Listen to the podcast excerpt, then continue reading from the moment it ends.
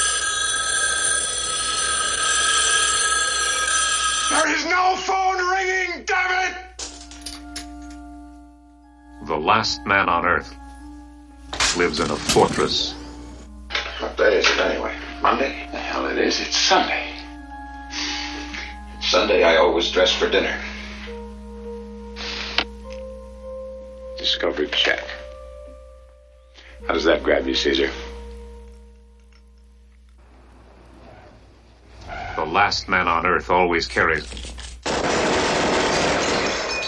an automatic weapon. The last man on Earth is hunting.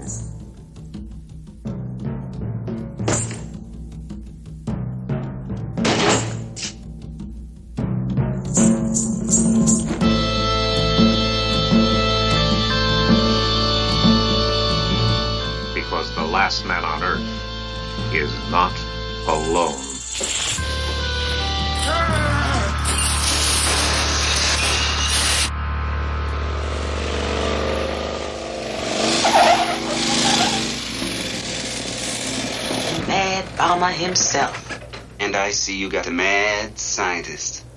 You know me? And about your work. My work? Incremental effects, countermeasures to toxic agents in liquid systems delivery, microbiological letters, January 1975, remember? You know what it means? I was a med school senior when they scratched the world.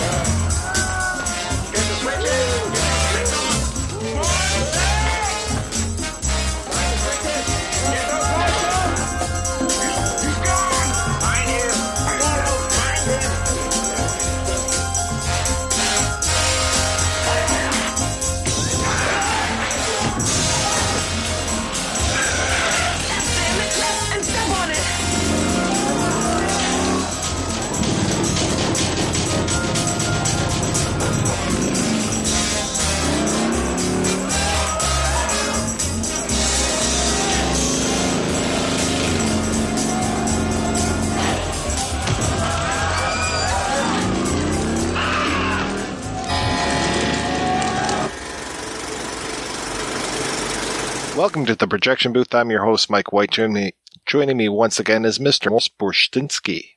There has never been a projection booth. There never was a projection booth.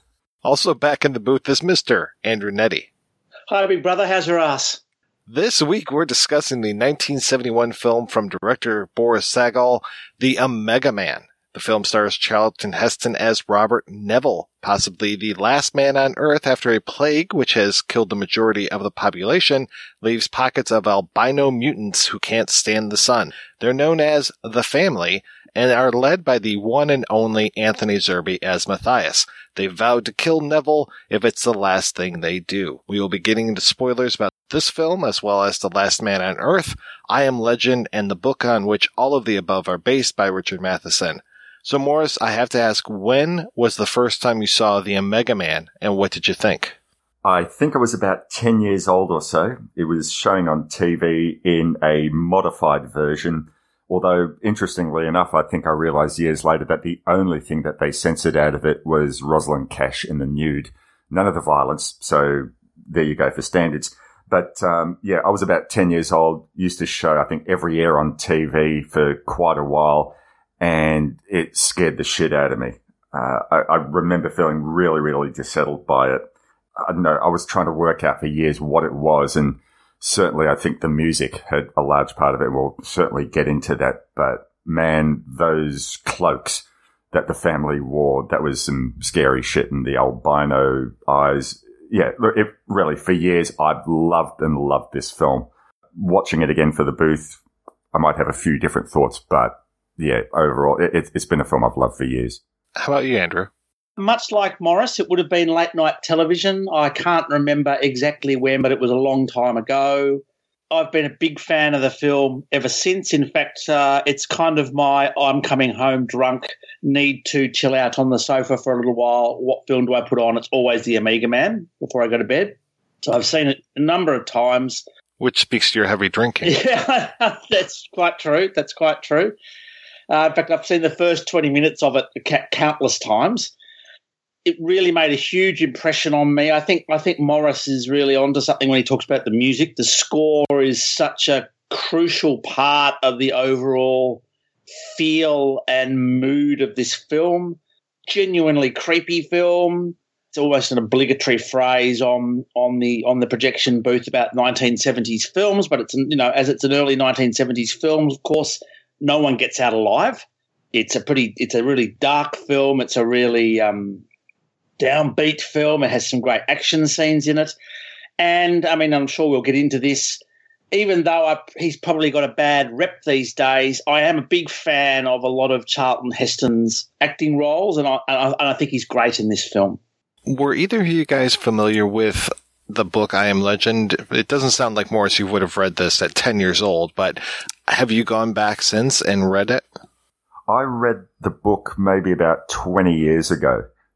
For, in preparation for the show, I went and listened to the audio book and found I actually enjoyed it a lot more than when I first read the book. At the time, I just remember sort of thinking, oh, hang on, this is nothing like the Omega Man.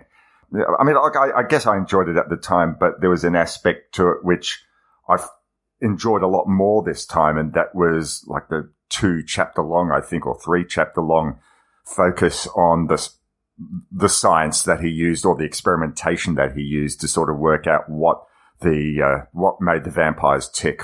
And as you say, yeah, I didn't actually get into it at 10 years old, but I have read it, um, a long time ago. How about you, Andrew? I would have read it about 10 years ago, I think. Terrific book. Very sort of uh, somber book. Was interested, yes, in how much of the book is really just a mediate, a meditation, I suppose, on on on human existence, on science, on the nature of, I suppose, being, and and yes, long passages where Neville, the main character, is basically trying to figure out these these creatures that are sort of gathering outside his house every night. These sort of weird shuffling zombie type creatures. They're not nearly as cool as they are as in um, the Omega Man. Are they are they actually some sort of supernatural being? Do they have a supernatural creation, or are they the product of some sort of scientific experiment or some sort of you know some sort of science gone wrong? So, but I, I enjoy the book. I think it's great, and I think you know it's one of a number of uh, of good books that uh, Richard Matheson, the author, wrote. Of course, he also was, you know, was, was I think he was quite prolific in terms of film, and he wrote television, and you know, done some terrific stuff. And of course, who doesn't like who doesn't like some of the work he's done for film, including I think it was Trilogy of Terror is one of his, I think. Oh yeah, definitely. And he helped write uh, one of my favorite things in the whole world, The Night Stalker, which was the first uh, Kolchak movie. Yeah, he dabbled in vampires throughout his career because he also did the, uh, I think it was Dan Curtis again doing the Dracula 19, maybe 78, I think it was, with Jack Palance. Right. Well, okay, despite that, I think he's been really, really good. Yeah. He wrote quite a few things that ended up being turned into movies. There was a little while there where Hollywood was just going nuts with his stuff with, uh, what Dreams May Come and Stir of Echoes seem to come out within just a matter of, I don't know, just a few years from each other. I could be just compressing time in my own head though. But yeah, he, he was great. And then he actually tried to get I Am Legend made and adapted the script himself for Hammer Films, and it never actually happened. Um, and I went back and there's a, a, book version of this, which has an intro by Mark Dawidziak, who also wrote a fantastic book about Kolchak, the Night Stalker companion. And they really slag on the Last Man on Earth, which was the first adaptation of I Am Legend, which ended up kind of using some of the script that Matheson wrote, and then he really talks shit about Omega Man. And then for whatever reason, I don't know if it was just because maybe when it was coming out, they were praising I Am Legend, the Will Smith film. And it's just like, okay, that's a weird thing to do. I don't know why we, you would necessarily do that. Actually, it's really interesting looking at. So he also did The Night Strangler in 1973. That was another Kolchak film. He did he did the script for Duel, uh, that 1971 film. You know about the about the sort of uh, possessed truck, or not, you know, um, he did the screenplay for The Devil Rides Out. He really, he really did a huge amount of stuff. Yeah, and he was very prolific, especially with his film work when it comes to things like working with uh, Roger Corman and doing things like Comedy of Terrors and The Raven. So yeah, he was, it was right around that time that he was adapting his own work. He was adapting I Am Legend for the screen. And I'm trying to remember what they were calling it. Um, it was the Night Creatures was what he was calling it. So not to be confused with the Night Strangler or, or the Night Stalker. And, and of course, sorry, I just have to say too. Of course, that episode, that that that trilogy of terror, 1975, with Karen Black and that that that little voodoo doll. Yeah, the Zuni fetish doll. One of the best things. 25 minutes of television that I have to say, along with the Omega Man, haunted me for a large number of years in my youth. Yeah, watching that on a, like, I don't know, weekday afternoon, the four o'clock movie on Channel 7, man, oh man, that trilogy of terror just freaked me the fuck out. And I, I can barely remember the other two stories that went with it, but when it comes to that Zuni fetish doll and that end shot of Karen Black with the knife. One of the great things about having a having a child is, of course, you can then subject them to all the TV you had as you as a you know as a youth. And my, my daughter and I've shown my daughter Trilogy of Terror, and um, yes, we watched the whole thing. The other two, uh, the other two, I can hardly even remember, even though it was only a couple of years ago. But she and I both really geek out on that Karen Black Zuni fetish doll scene. In fact, I have. There was one time when I did come home one day, and she was sitting in the hallway with a knife, stabbing the floor as a sort of homage to it. She thought that would. I'd, I'd get a kick out of that, which is I sort of did in a creepy way. Yes. I'm not sure I'm coming around to your place, Andrew. The thing about the I Am Legend book that I find interesting is how it's a story of vampires, but it's our main character finding out why vampires are considered real and all of these scientific explanations for everything. Like you know, we've talked on the show, I don't know how many times about vampires and all of the trappings of vampires and all the little things. I mean, just recently we talked about Daughters of Darkness and there's this whole thing that I forget about, which is, oh yeah, vampires don't like running water. Or if you throw a knotted rope to them, they're very OCD and they have to unknot the rope and stuff. It's like, okay, those, those are two vampire things that I'm not too familiar with. But then you get things like, the mirrors, you know, not casting reflections, the idea of uh, garlic being uh, dangerous to them, stakes, of course, through the heart, all those things. And he goes through, Matheson goes through in I Am Legend and talks about each one of those things and how they might have a scientific explanation to them. This whole thing of like, oh yeah, the vampires, they, their skin reforms very quickly. That's why you can shoot them all day long. But if you open them up with this wooden stake, then their, the seal is broken, the air gets in and they die that way, or they actually can see their reflections in mirrors, but they don't like looking at themselves, so they break the mirrors and they hate mirrors and all these things. So it's interesting how he uses that as like, oh, I'm going to explain away vampires in this way. And this, like you were saying, he's very, very scientific, Robert Neville, because he is one of the guys that's behind this whole vampire plague so we have the mixing of science and also the whole science behind why is he immune. He's one of the few people that's immune to this whole thing. So it's a nice way of giving us this stuff while also giving us a very tense vampire story. That was something I think many years ago, as I said uh, at the start of the show, that maybe took me out of the book at the time because I sort of thought, well, we got this narrative and we're spending you know a couple of whole chapters breaking the story. Where's the story? Let's get on with it. What happens? Where's he going to kick the vampire's ass? But this time around, maybe with a few more years of maturity on me, I'd like to I hope that's the case anyway. Uh, they, I just, I found it riveting, really listening and sort of getting to respect Neville through the book in a different way to what we might see in the films. Uh, I mean, admittedly, I know that uh, from what you've said, Mike, that the, um, that the uh, original film was slagged off a lot, but there was no way that I, well, that I believe that they could have filmed all that level of experimentation. It's really a very descriptive thing. Uh, but as we'll probably get into when we talk about the Vincent Price film further, it really is the closest thing out of the three films that we have to the original book. But it's just taking that scientific part of it, the couple of chapters. I can't imagine how they would have filmed that. What did you think of The Last Man on Earth with Vincent Price?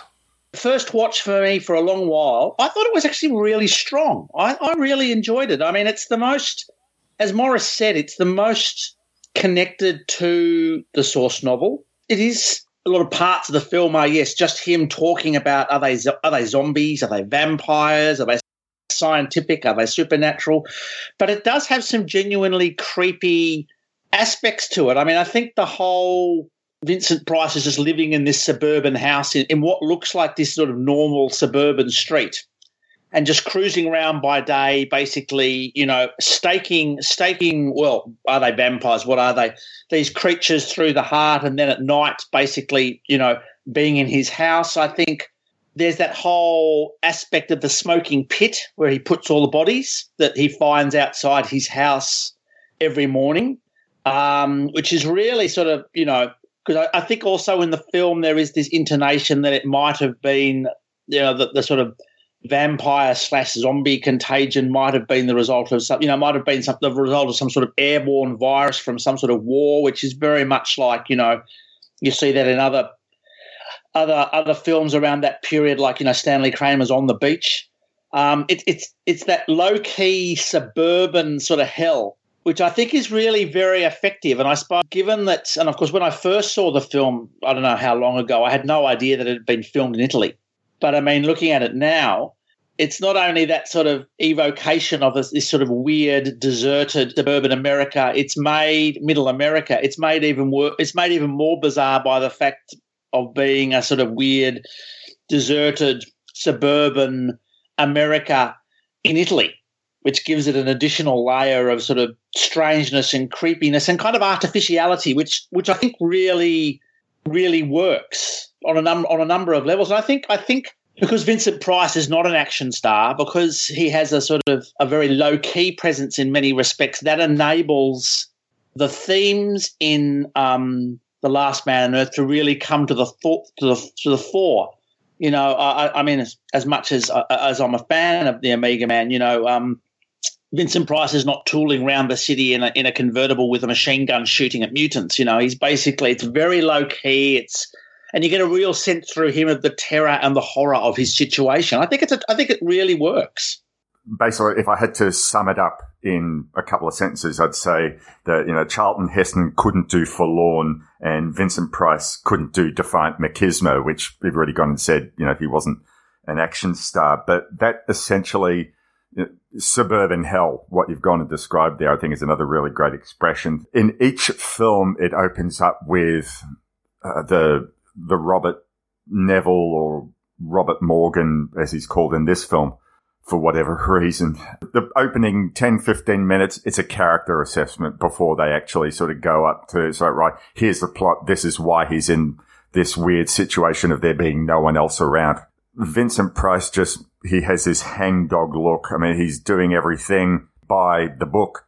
Unlike Charlton Heston, he's really hugely methodical, but you, you almost sort of wonder why he's still there. He has this look on his face. Uh, we, as we find out later on, he's lost his wife and daughter, and we get to see that all in flashback. But he has this look on his face like, I don't even know why I'm doing this. And in each film, we get the calendar, that good old fashioned cinema trope as a reminder to our main characters to, wow, it's been this long since I've last seen another human.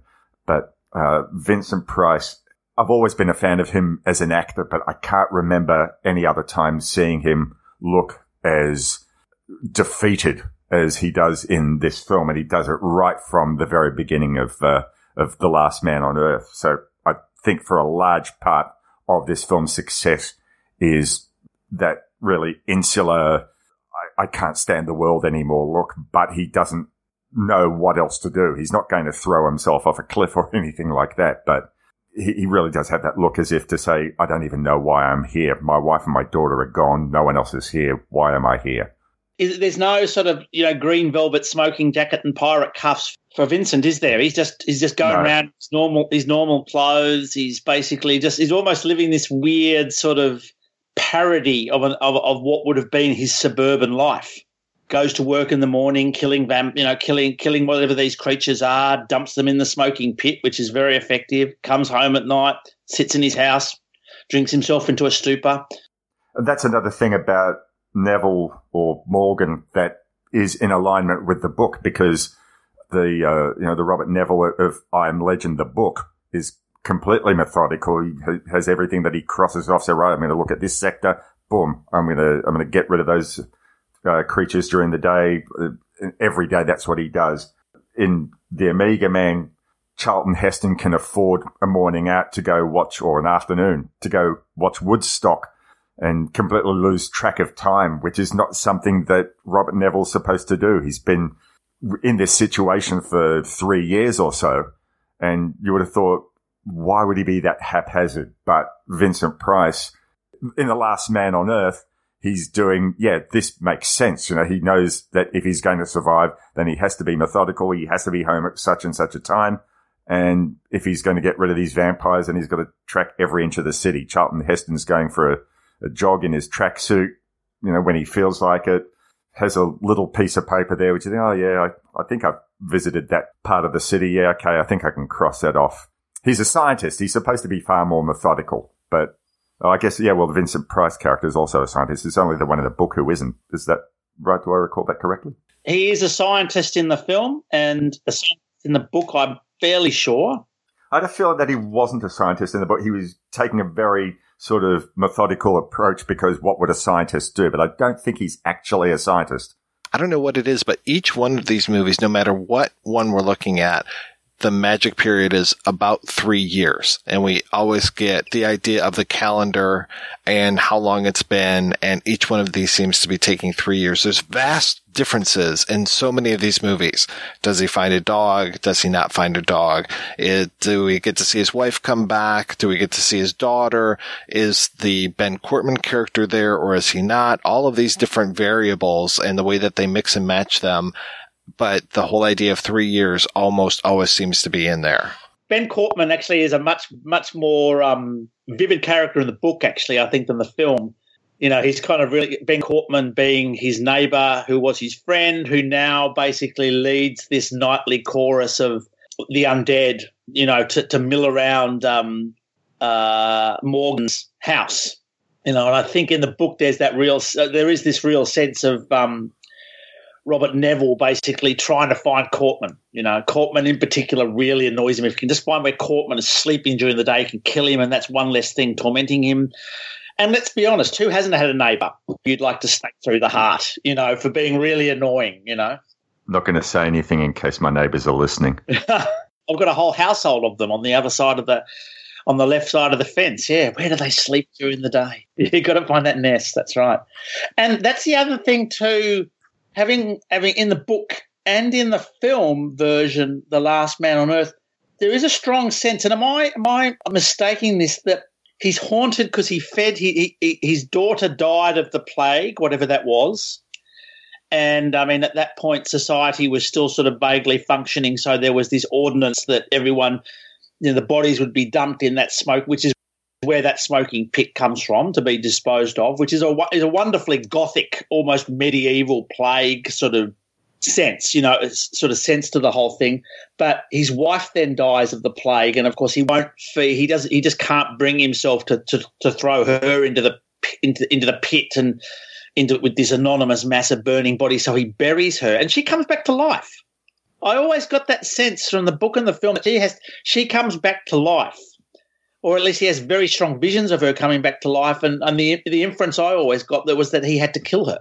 That's exactly the way that I pictured it too, is that each time he doesn't want to do that to his wife and she comes back and she just is, you know, I, I love her appearance in the movie, especially. I think it's really super creepy and that you can tell that she has dug herself up from the grave. Really wonderful. Yeah, very lucky, very understated. Yeah, and there's a little bit of the whole idea of the graveyard and having the um, the crypt, the family crypt, where he ends up putting the wife's body after he's uh, staked her. There's a little bit of that in a cutscene from the Omega Man as well. There's a Rosalind Cash. She ends up going and visiting her parents' grave, and she sees someone going into or hears noise from a crypt and sees uh, one of the uh, zombie mutant the members of the family with a dead baby and she begins to really empathize more with the family because she gets to see the loss of this baby from this mother.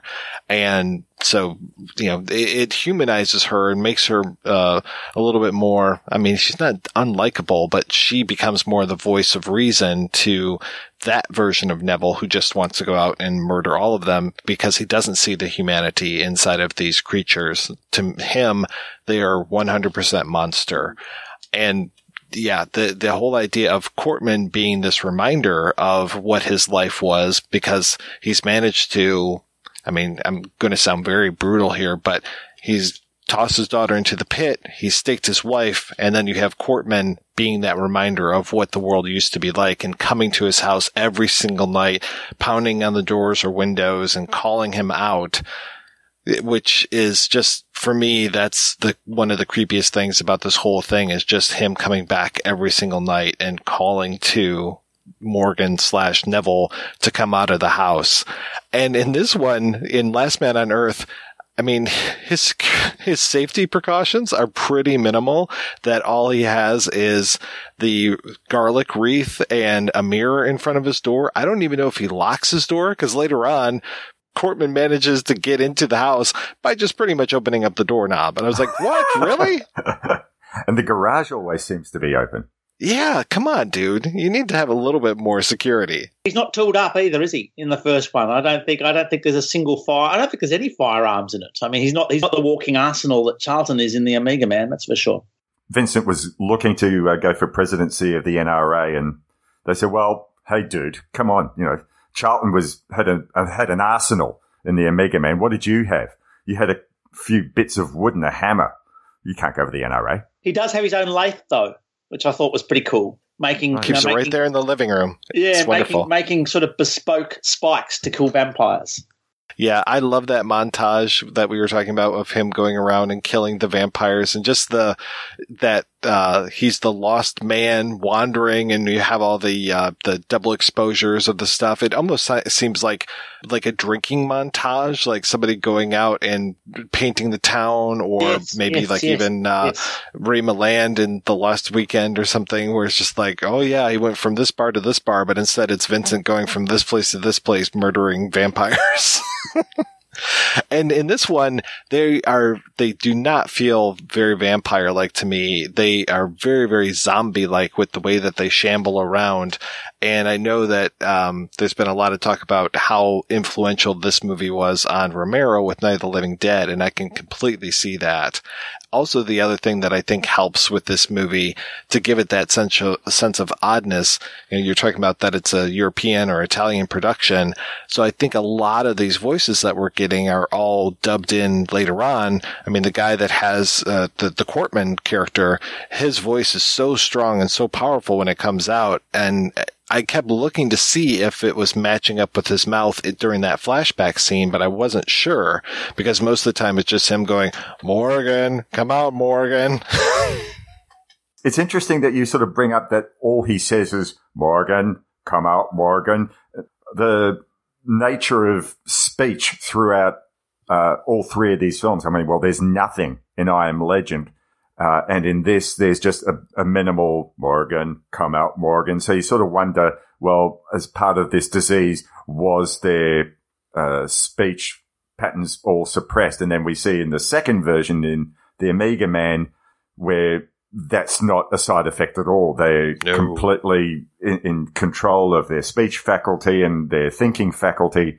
So it's interesting that how each the zombies or the collective of the family, it's it's different in each uh, retelling of the story. And I was sort of thinking back to another e- uh, episode of the booth that we discussed on Mike, where we are talking about Pontypool, and that was definitely a, a zombie film with a difference. So like here we're talking about well, speech may or may not be affected by the virus, affected by the disease, whereas the what they did with um, Bruce McDonald did in Pontypool was speech was the carrier of the disease, and I just I think we discussed at the time how we found that like a completely wonderful and refreshing take on the whole zombie ethos, but it was all centered around speech in each case. I mean, not so much the first one, but that, those voices outside Neville's apartment, and it gets a bit confusing, I know, because he's he's Morgan. The main character is called Morgan in the last man, the '94 film, The Last Man on Earth, and he's he's Richard Neville in the book and in the Omega Man, and in that third film that we probably have to discuss, I suppose. And the voices outside um, Neville's apartment in the Omega Man. That that was one of the creep. Going back to that thing about what scared me about this film when I first saw it. That really scared me. Those creepy falsetto, strange voices, and they're deliberately taunting him. You know, um, I just thought that was that's such a, a a great aspect of the of the Omega Man. The other thing, just just to about the Last Man on Earth, I think it's important to talk about, which is also in the book, is the whole notion that you know Morgan is going around, and Vincent Price is going around killing all these creatures because he wants to sort of you know he thinks they're an abomination and they're not natural. But as it turns out, you know there's a third group of so there's Neville, there's those sort of shuffling zombie vampire like creatures, and there's a third group of of of of beings who are sort of humans who've managed to evolve beyond the the, the sort of evolve beyond what the, the Ben Cortmans and the other sort of shufflers, shuffling sort of vampiric things are into another society, and they see Vincent Price as actually the anom- anomaly, not not them.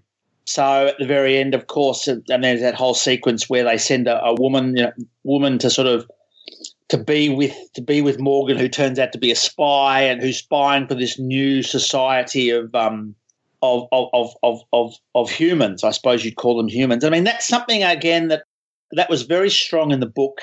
It's very strong in the Last Man on Earth. That notion that actually, in the end, it's it's Morgan who is the is the horrific thing, is the murderer, is the is this is the being that really doesn't belong anymore in that society.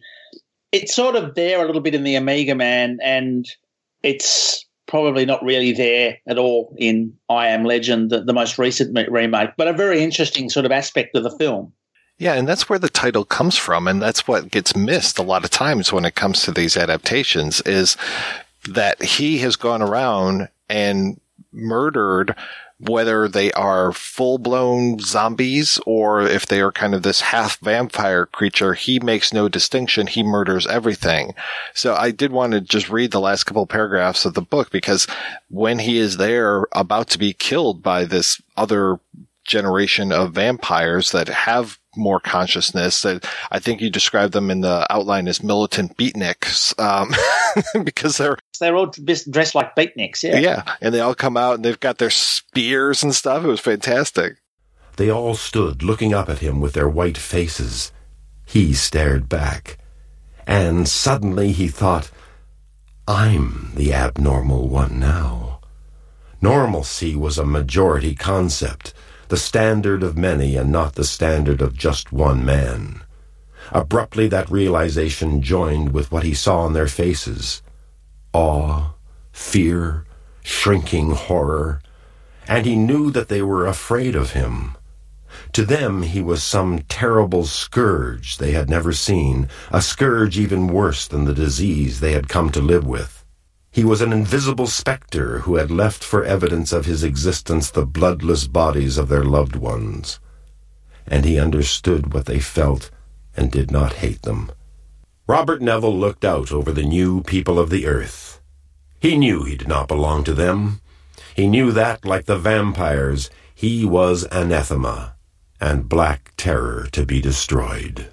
And abruptly the concept came, amusing to him even in his pain. A coughing chuckle filled his throat. He turned and leaned against the wall while he swallowed the pills. Full circle. A new terror born in death.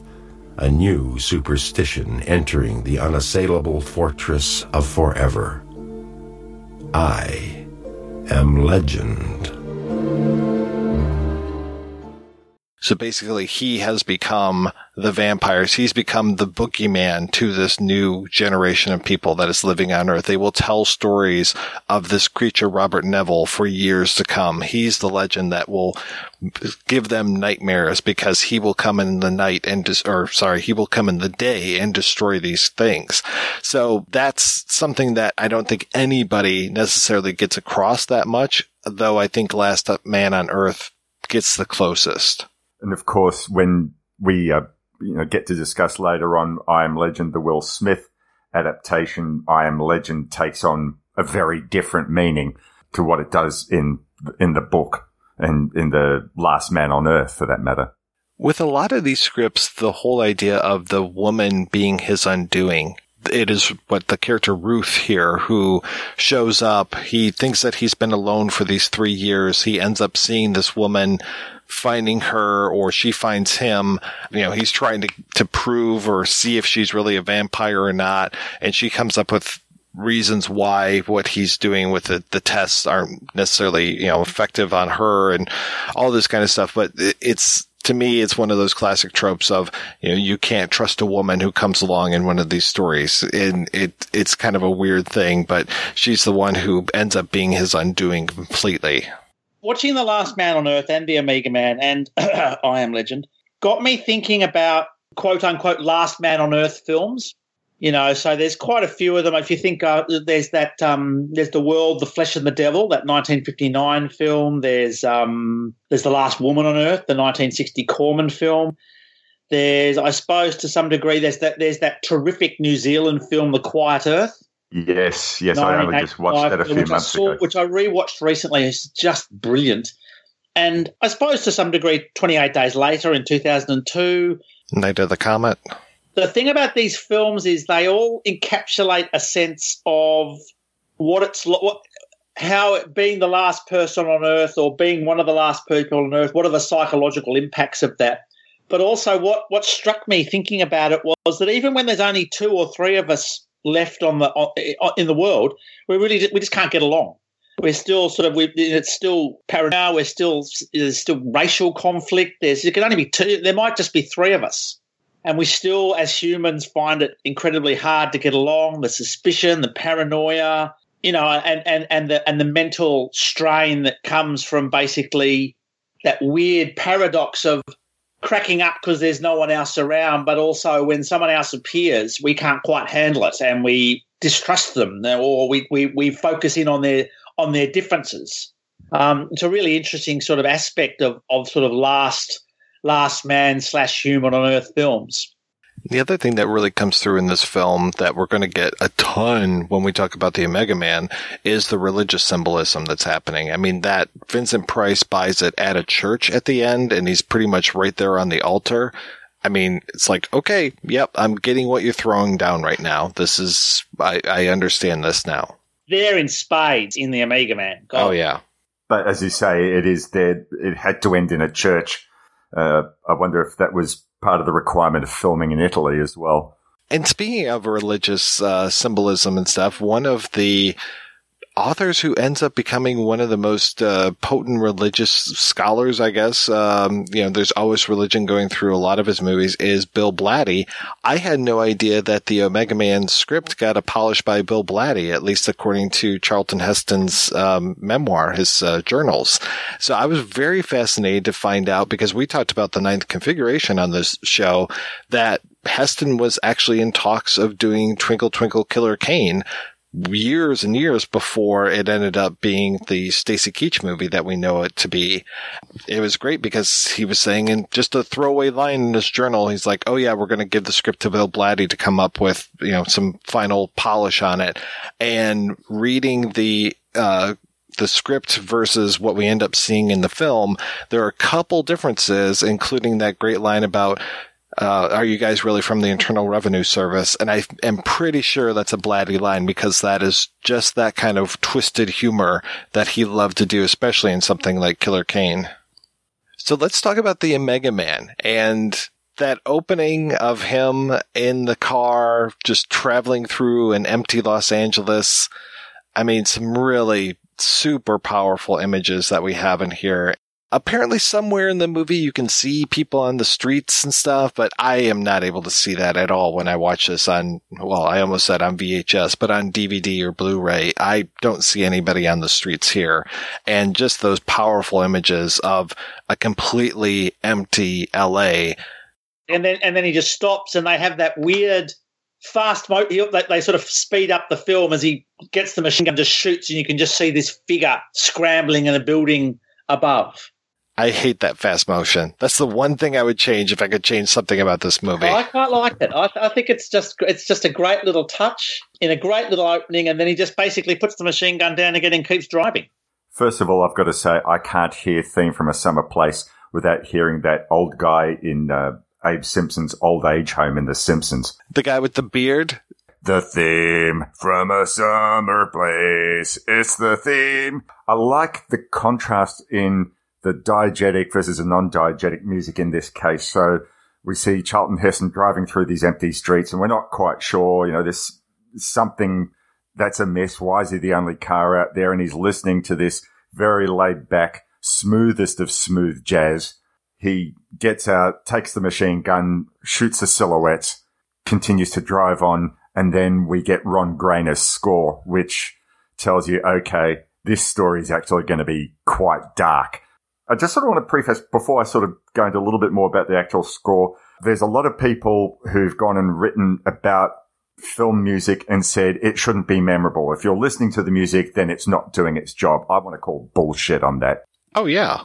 Some of the greatest music is music that, you know, we remember that we hum. I don't see the sin in that, but there seems to be a lot of people out there, possibly not score composers, who say, no, the music should be just there in the background. You shouldn't even notice it. You shouldn't even know it. But some of the most iconic music that people remember are from movies. So I, I don't know that.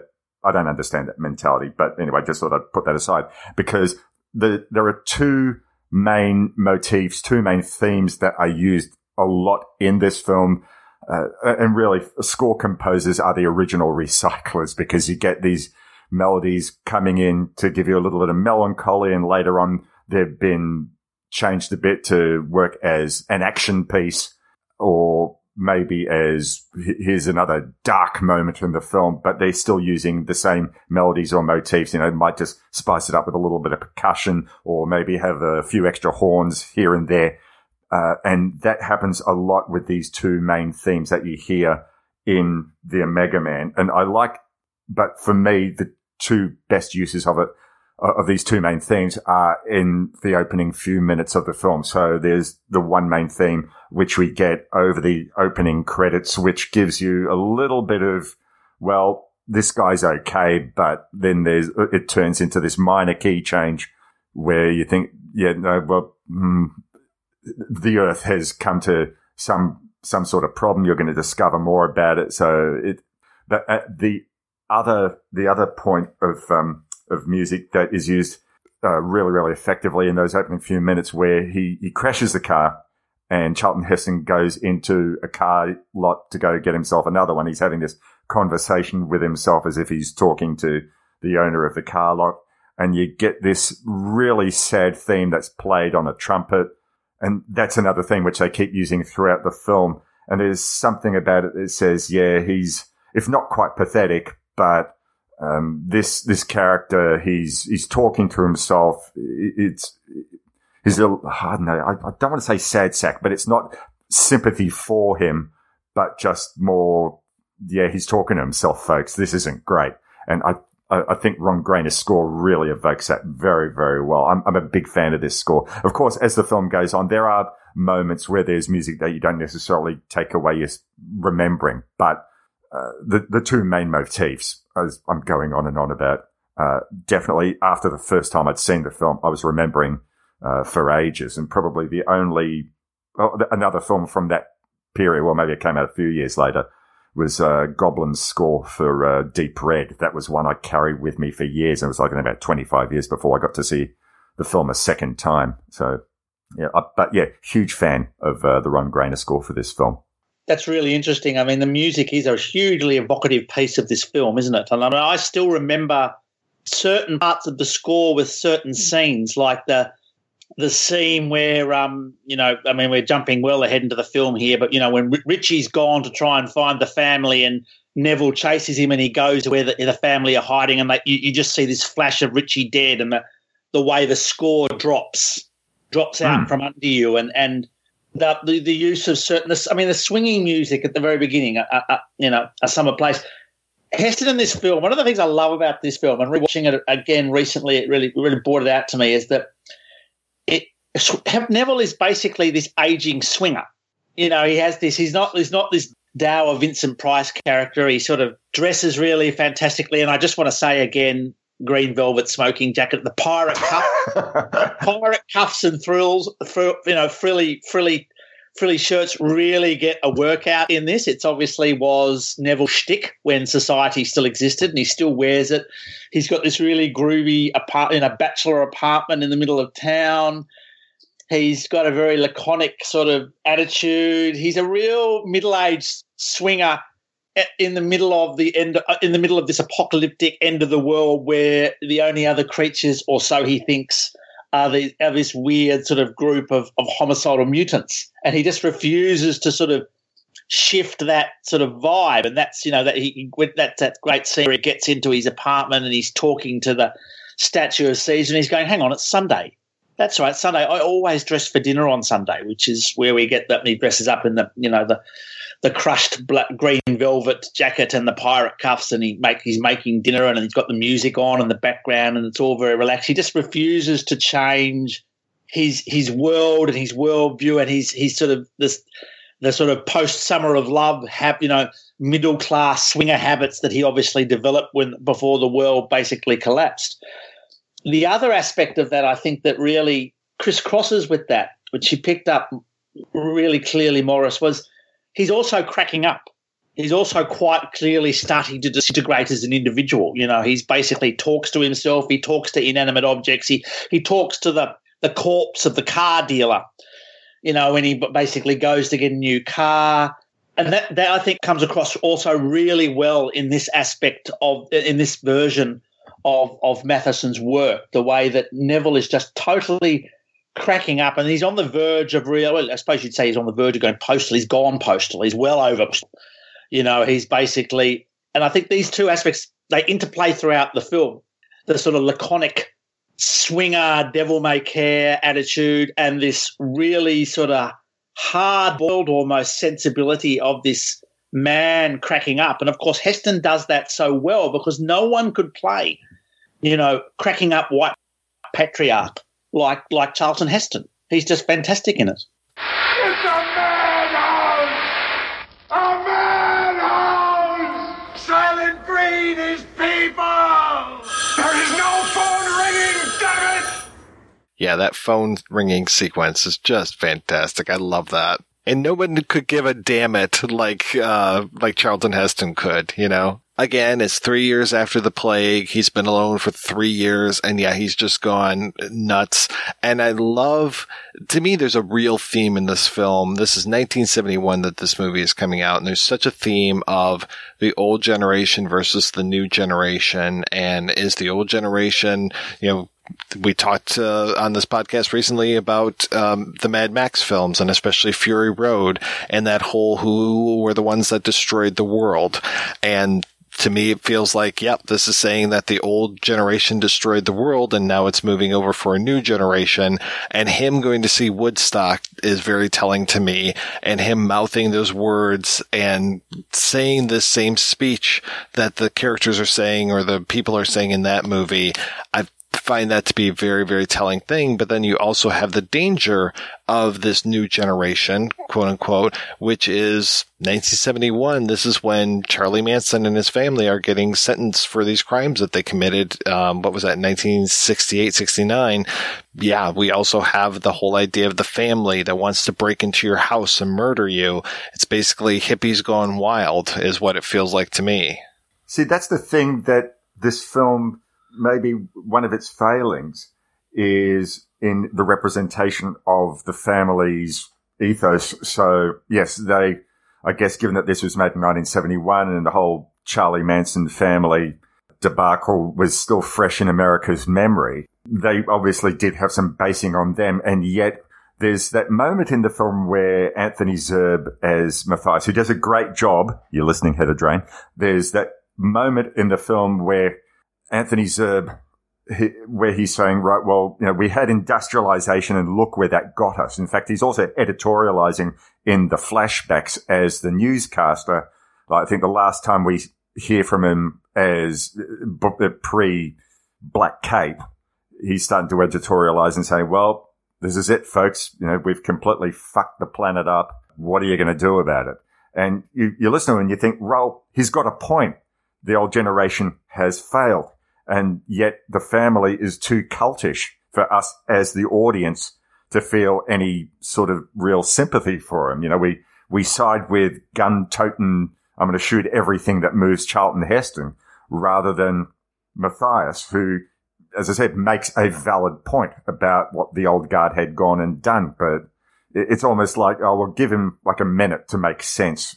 And I think in some ways it could have been maybe an even more interesting film. I mean, don't get me wrong, it's a great film, but it would have been interesting if they would have gone and explored that morality a little bit further. But I guess, you know, their angle was, no, let's just make them like the Manson family. And there's just maybe that little bit of script that the Corringtons were able to get into, just sort of get you to think a little bit about, about uh, morality, I guess the family are militant Luddites. You know, the whole idea of anything regarding science is something that they do not want to have any part of. And, you know, we were talking about the whole idea of, um, you know, Andrew, you brought up like the world of flesh and the devil and that we are still dealing with racism even after the end of the world. And that very pointedly, the second in charge of the family is this black guy, um, who, um, Lincoln, is it Lincoln Kilpatrick? Yeah, Lincoln Kilpatrick, who's playing the character of Zachary and that he is the one that uh, I think in the script they call it a pig's paradise, um, which is also interesting because you have the connotation of pig as policeman, but then also pig from the uh, Manson family murders, and um, him saying, you know, he calls it a honky's paradise, which is where Neville is living, and then he wants to go over, get a cannon, and just do away with this whole thing. But Matthias is like, no, no, no, we do not truck in the you know in these kind of things so they end up just getting uh, like a trebuchet and shooting fire at his apartment later on. I have a gun in my room. You give me five seconds i'll get it. I'll come back down here. Boom! I'll blow their brains out.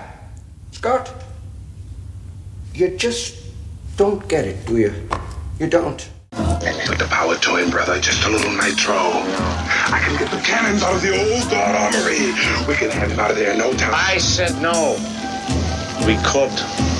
But then the curse would begin all over again, don't you see? Yes, I see.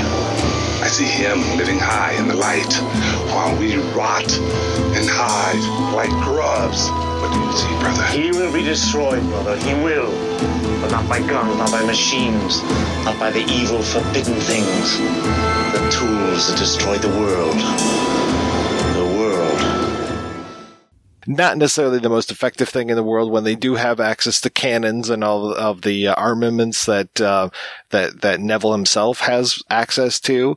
But it's interesting to me that they keep talking about how, you know, that he is a child of the wheel and that basically they want to go all the way back, reset everything to before the invention of the wheel even. Where did they get that catapult? That's what I want to know. You know, oh, look, hey, we found a catapult. Cool. Or, yeah, where did they get the know how to make one. I don't know. There's a couple of points there I think that are really interesting. One is that um, where does Omega Man sort of sit in, um, you know, science fiction cinema? And it really, it, so, you know, you've got so so you know by by the early seventies, science fiction cinema you know was emerging from being a relatively marginal B movie category to a sort of more mainstream Hollywood product, and you know that's that's partly you know the theme the the Planet of the Apes in 1968 and 2001 were the, the two the two game changes in that that would originally you know that would inevitably lead to science fiction becoming a really popular big big budget cinema product and you know would, would would result in films like Star Wars and Close Encounters of the Third Kind in 1977 but Omega Man belongs to that group that strange group of science fiction films. Between 2001 A Space Odyssey and sort of Star Wars which are totally run counter to that sort of big budget special effects laden films. They're focused less on these sort of in some respects these big extraterrestrial visitors and space travel and more on themes like environmental destruction, overpopulation, authoritarian rule, all that sort of stuff. And I think that's one of the key th- themes of certainly science fiction cinema in the first half of the Anglo American science fiction cinema, certainly in the first half of the 1970s, is this this really of which of the Omega Man is sort of feeds directly into is this really strong technophobia. You know, that, and you can see it in just so many of films. The sense that we've you know we've got more advanced computers, we've put humans on the moon, but at the same time, those computers are kind of threatening to replace our jobs uh, through automation and the same technology that we can use for good, we, we, we, it has, has unleashed absolute carnage in Indochina and, and, as a part of that, you know, there's that whole theme about technological technological change causing some sort of unintended environmental catastrophe, and you see that in films like No Blade of Grass in 1970. Uh, Silent Running in 1971, that hmm. incredibly mm. downbeat 1972 film ZPG, Zero Population Growth, and of course in in Soylent in Soylent Green in 1973 it really plays it out, doesn't it, in the in the Omega Man, the whole anti-technological sort of aspect of it. And just to add another sort of personal interpretation of the of the family and their anti-technological sort of uh, stance, it's fascinating. I'm, I'm, fascinated by the fact this is uh, uh, going on this film at the height of Vietnam. Uh, it would have been May 1970. Um, the war in Cambodia is increasing. The, the American, you know, Washington has been basically bombing Cambodia since 1969. The family really remind me of the Khmer Rouge in the sense that they are at this absolutely peasant guerrilla force. When they overthrew, eventually overthrew the government in Cambodia in 1975, it was like return to year zero. We're going to eliminate all technology. The cities are evil.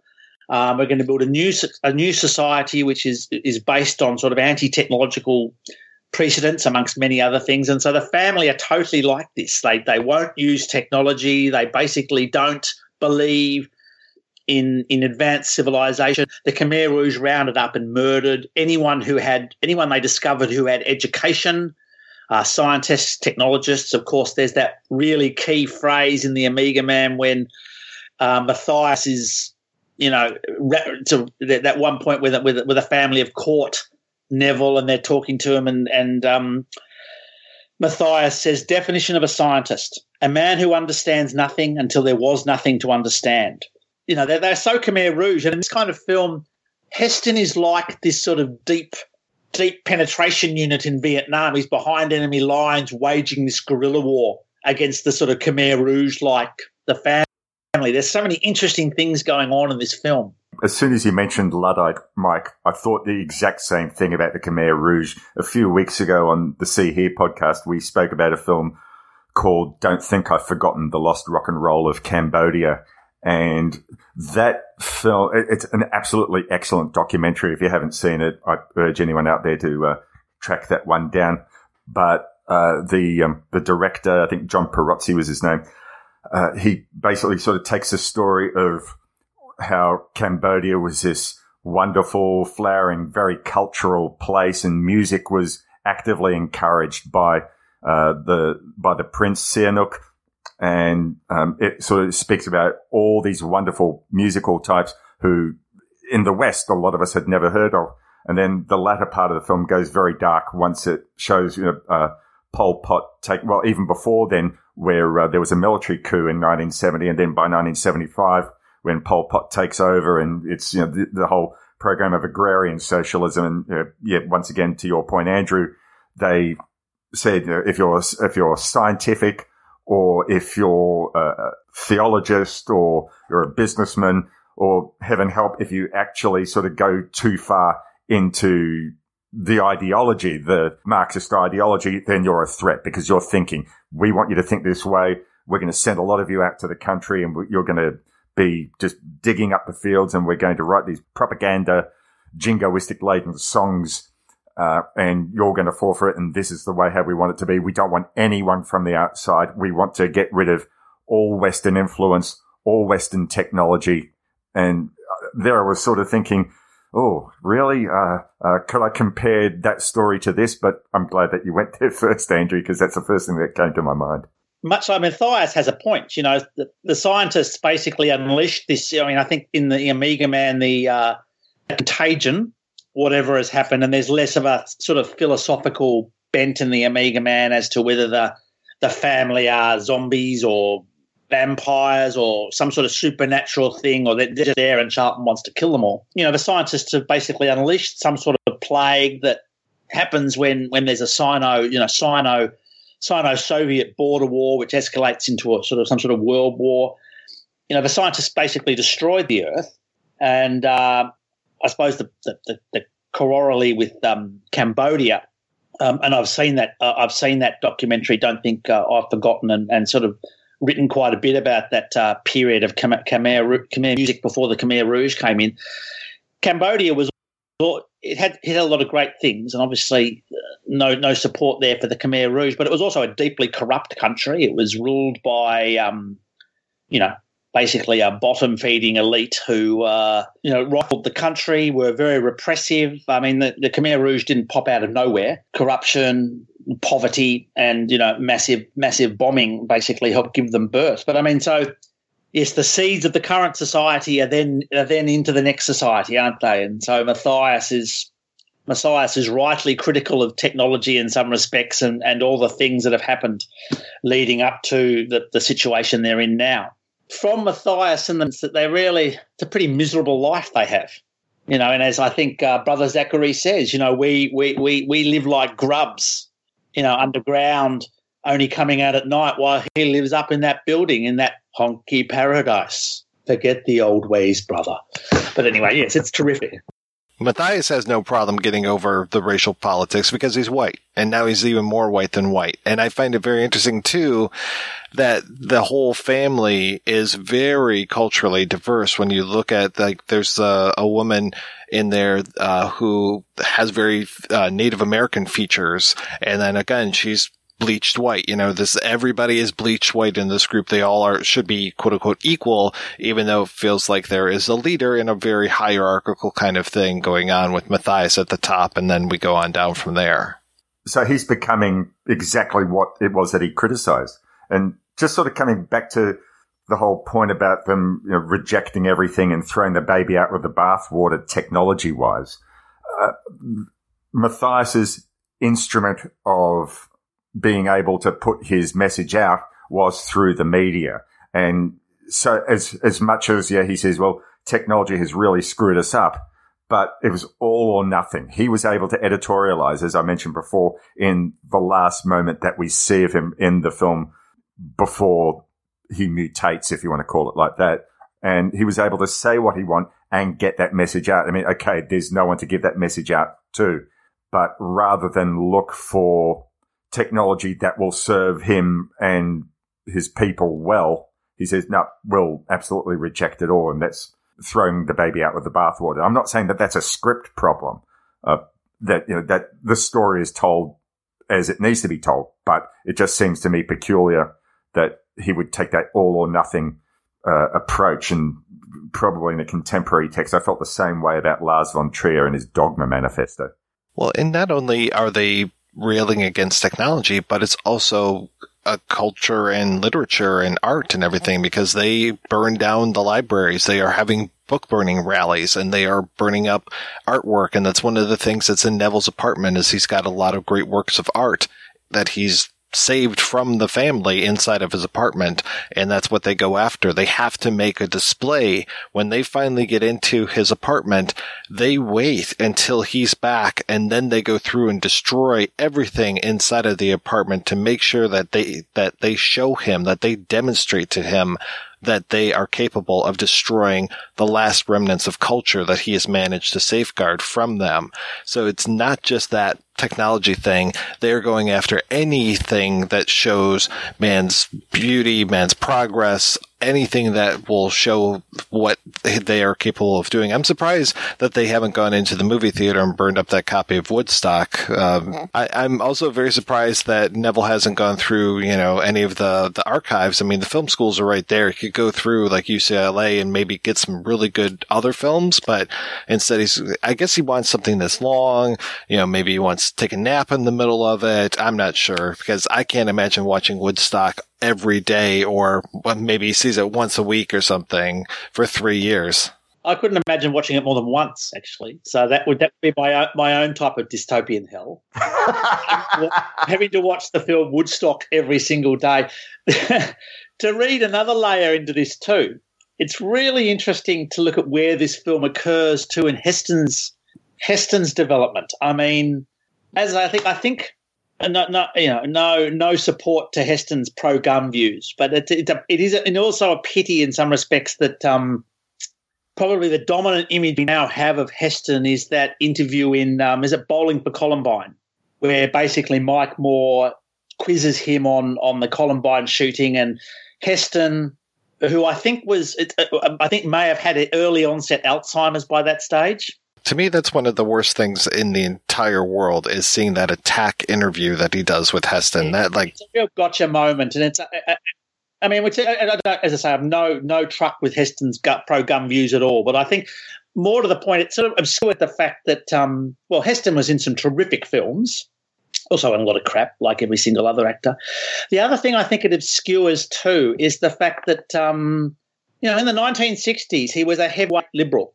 He was a Democrat. He supported civil rights. He was he, he was in favor of gun control. He was the head of SAG for a long time. He was the guy. Yeah, he marched with Martin Luther King at that big Washington rally. I think it was Washington. And of course, like a lot of uh, like a lot of people, and in the late '60s, he sort of went to the right. He would go on to support Reagan. He would go on to become head of the NRA, all those kind of things. But I mean, I think it's interesting reading a bit about Heston, he, he he initially opposed Vietnam, the American intervention in Vietnam, and then he supported it. He sort of switched over to the right about 1971, which is when the Omega Man came out, which sort of, to me, uh, strengthens that um, that view of of the Omega Man as almost being a text about you know Heston waging war against the counterculture and against cult, the cultural nihilism that that's come from it. And I think that also is very much in the fact that he his apartment is full of all this wonderful old what what you know at a certain point in history people would have called dead white male culture but you know modernist culture the cubist paintings the books all that sort of stuff he's a real he's a real old conservative traditionalist modernist in that respect I think it's it's it's fascinating where that film comes through in his in his political development and looking at that book you sent us, Mike, uh, an actor's life, which I, I, I must I must read in more detail. It was kind of fascinating book. He actually really put a lot of put a lot of his a personal grunt behind the Omega Man. I mean, he'd liked he'd liked the Matheson book, I Am Legend. He pushed to try and get the Omega Man made. He took a really direct role in getting it made. He there's there's heaps of diary entries. I mean, and, a, and an actor's life is basically I should have said an actor's life is basically um, Heston's diary uh, with with editorialized parts throughout it where he's sort of coming in later in life saying, "Oh, no, I don't think this now." So he took a really prominent role in getting Rosalind Cash cast in the role that she had as Lisa, which is terrific part in the film. We should talk about that more. And at one point, he sort of thought, um, you know, he actually says at one point, which is interesting. Uh, this is another of the. This is, and he's saying this about the Omega Man. This is another of the the not very long list of films I have more or less personally conceived and may turn out to be the best of them. Of course, there's then a footnote saying, "Oh, actually, really, I didn't really like it in retrospect." But yeah, he really put a lot of his own grunt into it. Yeah, the Rosalind Cash character, she is, I mean, she's basically just a Black Panther walking in off the street and popping into this movie, which is great. this, like, the slang, everything, you know, like calling him mother. I mean, it kind of reminded me, uh, Maurice of when we talked about, uh, Trouble Man. I mean, it's like she and Mr. T, I think would have made a real power couple. Oh, yeah but she is fantastic that she is super militant and, you know, talks about the man. Like when she introduces him to the rest of the, the group that she has, which ironically enough, is very much like a family. There's a stand-in father, a stand-in mother, which she is, and a whole bunch of children. She says that I want you to meet the man, as in the man, you know, uh-huh. as in the power structure, as in the patriarch, as in the police, as in all of these things, the way that she sets him up as that role. So you know, we, have talked about him kind of fitting into that. When she's on the back of that motorbike and just like, you know, don't try to be cute because I can splatter your brains all over the place. It's just like, man, this is a real kick ass chick. Any talk as to whether Pam Grier was ever thought of for the role? Uh, I'm not that I know of. I don't think she really kind of came into her own until a few years after that. There was somebody else that he was talking about, and I remember that he was talking about Diahann Carroll in the role, but fought for Rosalind Cash to be in there. And then apparently Cash and uh, the director didn't necessarily get along as well as they possibly could have, which is a shame. Charlton's pretty critical of the director. I think, um, you know, the director apparently had a bit of a temper problem, I think. Boris Sagal kind of dismissed him as a television director, unfortunately, because I, I'm, I know he had done a bunch of other stuff and some of it very good, some of it maybe not so good, but, um, I'm trying to remember, um, was it Black Noon that he ended up doing? There were some good TV movies in there. And of course, he directed a couple, uh, Columbo episodes. So he's okay by me in my book. Does the film actually look like a TV movie to you? I can't decide. I mean, I've never seen it on the big screen. It's always been on DVD or on a TV showing. And it, it, just might be a common element of a lot of films at that time, that sort of look, that Warner Brothers look, maybe. But uh, there was something about it that made me think, yeah, this looks slightly like a television movie. And I don't have any problem with that. But does it look more that way to you than a cinematic film? I don't know. It, sort of has television made for television aspects, I suppose. I, uh, the lighting is one of them. I also think Sagal inject some good action scenes into it. I mean, there's you know he's that that that they they there's some of that has a sort of slightly made for TV feel to me. Maybe coming back to the score, there might be aspects of that score by uh, Ron Grainer that sounds like it was being used in a lot of television shows at the time. I'm thinking of the theme from the streets of San Francisco. There's a little bit of that during the action sequences where um, where Rosalind Cash is on the motorbike with Charlton Heston getting out of that football stadium. And there's just something about that that reminds me of TV shows like that. And once again, not a bad thing, just saying that, yeah, some level of similarity. And I know that we've discussed film scores on uh, previous shows that have been on Mike. And this, this one, like coming back to that 1970s sound, I mean, I, I think I've said in previous shows where there were composers like Lalo Schifrin that were sort of going for that very funky edge in um, uh, like we, we, discussed Charley Varrick and I'm pretty sure in things like Dirty Harry, he's going for something that's uh, of a funk bent. And this, nothing bad on the score because I love it, but there were moments where it sounded like yeah, we're going for something that's a little bit funky, but not quite at that level that Lalo Schifrin uh, had been influenced by, so the blaxploitation composers. And man, we were talking about the religious symbolism before. This movie is lousy with it. When they capture Neville and they put him in the back of this cart, and apparently I didn't pick this up, but in the script they're talking about that they are throwing computer papers, uh, basically printouts at him when he's in the back of that, or that's also the hat that he's wearing is a big computer printout. Uh, so it's this kind of, uh, looks very medieval, uh, the conic hat that they put on him, this almost dunce cap as they're rolling him into the, the stadium.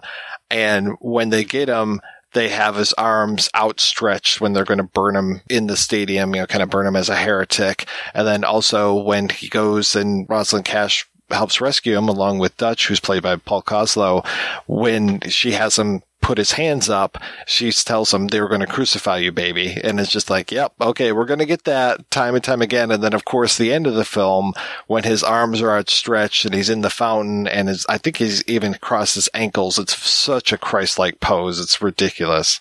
It was the era of Hair and Godspell and Jesus Christ Superstar. So for an era that was in some ways trying to uh, rid itself of theological mainstream society, but um, but those musicals were all over the place, so it was still very big in popular culture. So in that way, it sort of makes sense that it was there. Are you God?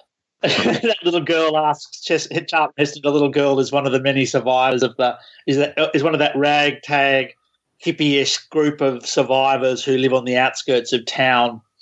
Are you God? Oh, look, he gives his blood to save others. I mean, his blood, as he said, his blood is the serum because he's Neville. For those who haven't seen it, Neville, of course, is a scientist before the the end of the world, and the, there's the, there's that contagion from the Sino-Russian War, and that's a very made-for-TV aspect of it. Actually, uh, you know, is just we're in the laboratory with with Heston watching Matthias on TV, and then someone rings up and he says, "I'll try batch thirty-eight forty-five," you know, and he's in a in a helicopter taking the batch of serum to somewhere. We don't need to know that. The helicopter crashes because pilot gets the plague, and just before he blacks out, Heston injects himself with what he's not sure will be a successful serum to the plague or not. And it turns out that it is, and so he's immune, and his blood is the future of humankind. His blood can basically, you know, and, and there's a whole part of the film where they're basically trying to make antibodies from his, or you know, a serum from his blood for for Lisa's brother who's who's affected with the plague, and then at the very end, before he dies, he passes a bottle of the serum to to Dutch, who I believe you were almost going to Paul Koslo, who I believe you were almost going to interview for this podcast. That was a real shame. I was talking with his wife back in December, and I just was about to interview him and she's like, Oh, wait, no, we've got family in from out of town. Let's talk again in a couple weeks. So I talked again, I think right after Christmas and it was like, no, no, you know, not yet. We'll talk very soon. You know, call me, basically email me again in another week or two uh, emailed her again. I didn't hear anything back. And then I started to see on Facebook rumors that he had passed away, which of course he did.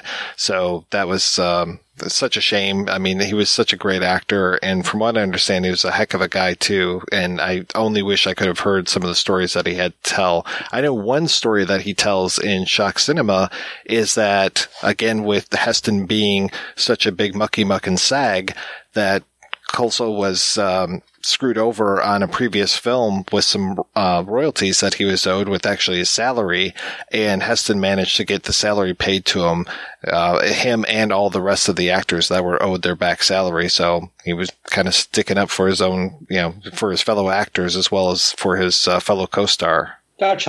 There's some weird lines in here too, where he says to Lisa, the Rosalind Cash character, where'd you ever see a stream of fish in Harlem? And I was just like, that's really kind of tone deaf for him to say that. Plus, they're in Los Angeles, so wouldn't he say, do you ever see a stream of fish in Watts or Compton or something like that? It doesn't make any sense that he's like assuming that she's from Harlem. It's like, come on, dude, that's a little racist. It's playing into the zeitgeist, isn't it? You know, that black exploitation zeitgeist, which was sort of very, um, very New York based. I think a lot of those black exploitation films weren't they mainly shot in New York, or were a lot of them shot in LA as well? Yeah, it was L.A. and New York, just like the you know the films noir, where it's like okay, they had a little bit of a different feel one to the other depending on where they were, and um, maybe a little San Francisco, but pretty much those two urban areas were where we were seeing most of our black exploitation. Yes, and you could really go to town on the fact that Lisa then turns into the family at one one of the members of the family, and then is white for a while, and then Charlton has to save her. Yeah, well, a lot of these movies, it feels like we've got the white savior going on. I mean, even in The Last Man on Earth, he goes and basically goes up to the Ruth character in that and injects his blood into her. And he's like, I've cured you. And it's like, oh, okay. It's up to the white guy to save the woman, no matter what it is. And scientifically, all it ever takes is one injection to do it. In fact, all, all the Omega Man, re- what the Omega Man really needed on one of those needles was a big red sign that said, you know, serum. In case of an emergency break well, glass. something like that. Because and, that, and actually, now that we're talking about it, there are made for TV aspects of this film. There should have been, but that's one of them. Is the whole thing about. But he, he is again going back to that point. Heston is like this weird middle-aged, slightly cracked up swinger, tone deaf swinger. You know, he, he, he basically is he's, he's in his apartment with his gear and his his art, and he's got that big screen that he records himself on. And if that's not, you know, that big that, that big television screen that he records himself on, and if that's not a sort of an early seventies swinger sort of thing, I don't know what is. Do you think he was making sex tapes before the apocalypse? Neville swung. I'm absolutely sure of it.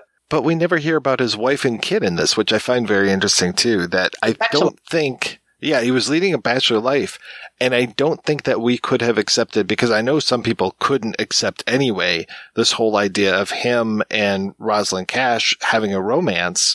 And, you know, we know they are down to fuck in this movie. They are definitely fucking in this. And that is in 1971. You got to be fucking crazy to put that up on screen. I mean, we're just a few years away from, uh, north of the interracial kiss between Uhura and Kirk. I mean, and here we have these characters that are just boning in this movie. It's like, wow, but I, I don't think that we would have accepted it even more if he had had a wife and kid that he ends up having sex with this other woman. He has to be a bachelor in this for us to even begin to accept that he has a life outside of them. And it's never made a big deal of, which is something that I really, really liked. I appreciate that too. I mean, there are those little weird things like him cutting her down about Harlem and stuff and her with her patter of, of black power, but it's not like, you know, oh, this is a big deal that we're having sex and we're breaking taboos. None of that stuff is going on. He'll swing with whatever. He would have slept with whatever woman basically appeared.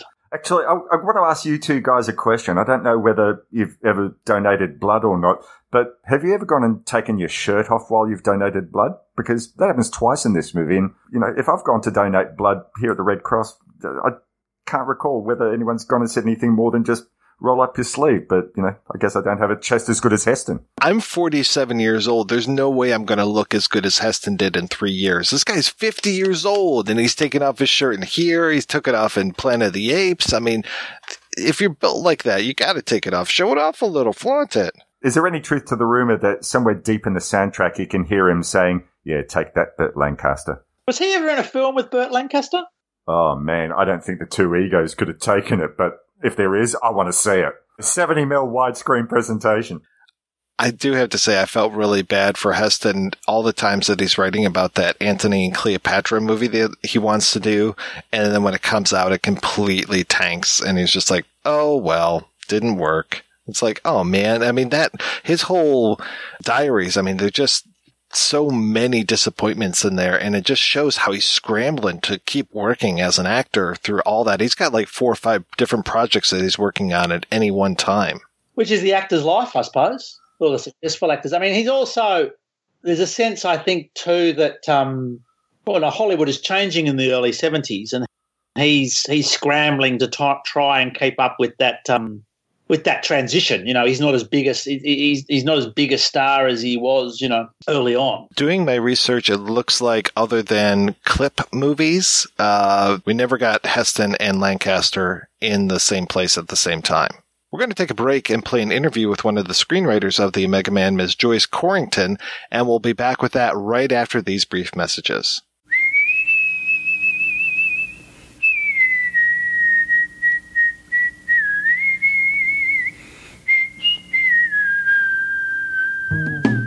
Who is Carl Kolchak? He's a reporter. Now that is news, Vincenzo. News! And we are a news paper. We are supposed to print news, not suppress it. With the INS. What's an INS? Independent News Service, sir, founded in 1904 by Enrico Paluzzi. Who seems to have a nose for the strange and unusual. Well, last year in Las Vegas, I uncovered a series of murders that turned out to have been committed by a vampire. And what is the Kolchak tapes? It's a podcast. All about Carl Kolchak. What's a Kolchak? The Night Stalker. And where can you get it? On iTunes, Stitcher Radio, and at www.kolchaktapes.com. As foolish a game as any that Gory the Ghoul could make up.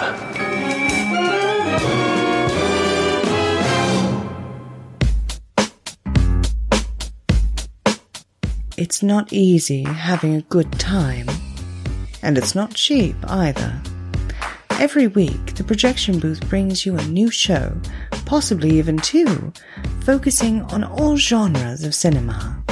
If you've sat through the seven hour Conan episode, the six hour Star Wars episode, or even the hour long Superbman episode, you know that Mike and his co host put forth a lot of work into researching the movies, tracking down the interview subjects, and putting together one of the best podcasts on the internet.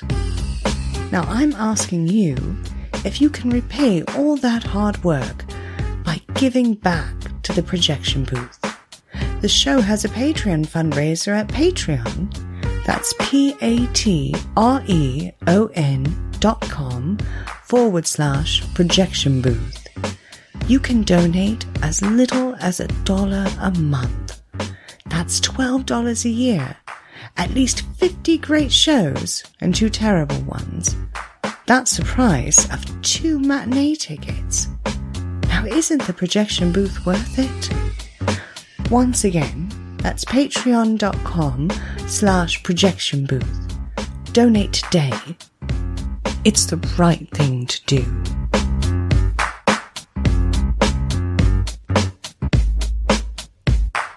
Kirsten Costello is a model. She has the face people want. She has the look people desire. But now, something else wants her look. Something wants her face. Something not human. Night Waves. The debut novel from David Irons is a new chapter in terror. Night Waves, the novel. From Cosmic Egg, an imprint of John Hunt Publications. Available now at all good bookshops. I'm Chris Cooling from Forgotten TV, and you're listening to The Projection Booth, the ultimate movie podcast. You like classic movies? How about classic TV? Over at Forgotten TV, I've covered everything from obscure Saturday morning TV to short lived shows like Otherworld, The Phoenix, The Highwayman, and Cliffhangers. You can find the show over at Forgotten.tv or at all the usual podcast places. I hope you'll join me soon at Forgotten TV. Did your writing career and meeting your husband, did those go part and parcel, or were you already writing before you met him? I was actually a chemical engineering major at Rice when I met Bill, and I worked I worked in the industry for a number of years, and then I went back and got my doctorate in chemistry and taught for ten years. So mostly, I early on I helped Bill by editing his work. It wasn't until we got into doing movies and such because Bill really didn't take it seriously and didn't want to think about it. Uh, he he could knock out anything in dialogue in a wonderful skill, but I became the plotter. So we would get a project, I would do a, a detailed scene outline, and uh, then he would turn it into dialogue, and that was how we wound up working together. Well, how did you and Bill meet? Uh, well, we were at Rice together. He was a graduate student, and I was an undergraduate student. I can't believe you were a scientist. That's such a different thing than what you ended up doing for the majority of your career, I'd imagine. I don't think my science particularly informed much of anything, except maybe Omega Man. There we used a little bit of what I, I my attitude toward science was, but I think you just you know if if you have a a brain that organizes well, then you can be a good storyteller. At least that was my function, so it worked out okay. We talked a little bit before I started recording as far as how you uh, broke into show business. What was that big moment for you like? Bill was writing, and he had published a couple of novels. And we were at home one evening, and we got a call, and he said, "This is Roger Corman." And Bill and I are not film buffs, so we had no idea he was a major producer director. So um, it, Roger said, "Well, I read one of your novels, and I'm sure it was his development director did it, since producers never read anything in my experience." and uh, he said, "I think you have a very uh, cinematographic imagination. Would you like to do a movie script?" And Bill said, "No, not especially." so I sort of nudged him and said, "Oh yes, you do." so, so they talked a while, and Roger said, "Well, I'm always wanted to do a film about von Richthofen. Do you know anything about him?" And Bill modestly said, "Everything." Roger was sort of taken aback, and uh, Bill said, "Well, when he was young, when Bill was young, he had asthma very badly." Being confined to bed, he took up building model World War II airplanes, little plastic airplanes, and so he knew all about von Richthofen. So Roger, to test him, said, "Okay, well, how did he die?" And Bill said, "Well, there, there are three theories." It gave him the three theories, and Roger said, "Hey, you really do know everything about him." So um, we started talked about it, and Bill said he'd think about it, and then he called his friend Larry McMurtry, who had been in graduate school with Bill at Rice, and Larry said, "Oh, hell, Bill." Go ahead and write a movie script. He said your writing will still be there. You know, it doesn't kill you to do a script. You just earn money from it. So Bill did a script and sent it in to Roger, and then Roger called up and said, "Have you ever seen a scenario?" And Bill said, "No." he said, "Well, they usually run about 120 pages, and this is 240 pages, so you're like twice too long." So that was where I had to come in on the first thing because Bill hated to edit his work. Once it was, it was like not just cutting bleeding it was like cutting muscle to, to edit his work. So i cut helped cut it down. And uh, went out to the story meeting with roger and Frances doyle this lady who did development. And uh, we had story meetings on it. And while we were out there we were at Nate 'n Al's, uh, it's a delicatessen uh, in Beverly Hills, and an agent walks by, and Roger waves him over and says, "This is your lucky day. Corringtons, and they don't have an agent." So we then acquired an agent who then, while we were still out interviewing, uh, working on Von Richthofen and Brown, uh, came up with an interview with Walter Seltzer to do what became Omega Man.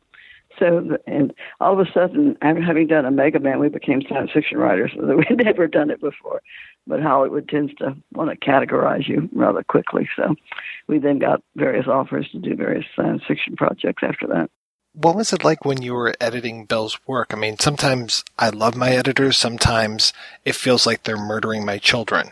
Oh yes, Bill definitely felt that way, but he, he he left it to me. As I say, he didn't take. We would argue more over his books, you know, when I'd edit something there. Uh, he, he didn't take the movie writing seriously, so it didn't matter to him too much, uh, one way or the other. How did you go about adapting I Am Legend for the Omega Man? It's a very short story, and it had vampires in it, and I didn't particularly want to use vampires. So I came up with the idea of biological warfare. Then Bill came up with the the weird uh, contact lenses that were mirrors that gave your villains really spooky qualities. Then we had to stretch it out because it wasn't long enough to be a real movie. You know, a movie is a is a novella, uh, not a short story. So we uh, came up with the people who were young, the young people who weren't quite turned. And also, we had to put in a love interest, and it's like because there wasn't any love interest in the short story. So we said, well, okay, when the last man on earth meets the last woman on earth, how could you make this a difficult romance? And so I was teaching at a black university at the time, and I said, oh, we'll make her black. So, and we got this wonderful feisty actress uh, who played the role to perfection. And I believe we won the Beverly Hills NAACP award for that year because it was one of the first on-screen black-white romances, you know. So, uh, but we, we, we took the character of Charlton Heston's character and we sort of divided him down the middle between we did it symbolically with his apartment with part of it was his science lab and part of it was humanities function so that was sort of still in my Twining, you know. I did the science part, he did the humanities part. Um, but it was fun to do. We always had fun because we lived in New Orleans at the time, and they would fly us out for story meetings and put us up at a nice hotel, and we go to a nice restaurant and come home and knock off our work, you know. And it was very simple. Was 120 pages. Goodness. Well, later we got into doing soap opera where you're doing an hour a day, five days a week, 52 weeks a year. That's writing. that's, that's exhausting. 220 pages is nothing. In fact, it was we we said that once in an interview to a New Orleans paper, and our agent said, "Oh, for God's sakes, they pay you a lot of money. Don't say that. Don't say that it's easy, and don't give them more than like 10 or 15 pages at a time because we back out a script. We literally, like when we did." Uh, what was it? Uh, yeah, it was Planet of the Apes. The producer insisted that we fly out with the pages every week. And I told Bill I was teaching. I said, I'm not going to do that. That's stupid. He was in law school at the time. He'd given up his teaching position, go back to law school. So he said, Well, I can t- catch an early morning flight because of the time difference. I could be in LA, hand over the pages, and the producer uh, would take them and then say, Go to lunch and come back. And Bill would come back and he would look at it and say, Oh, yeah, they're fine. Okay, go back and keep going. But we would have written written the whole thing, and he'd take out like ten or fifteen pages. oh, it was Arthur Jacobs was the producer. His name finally came back to me.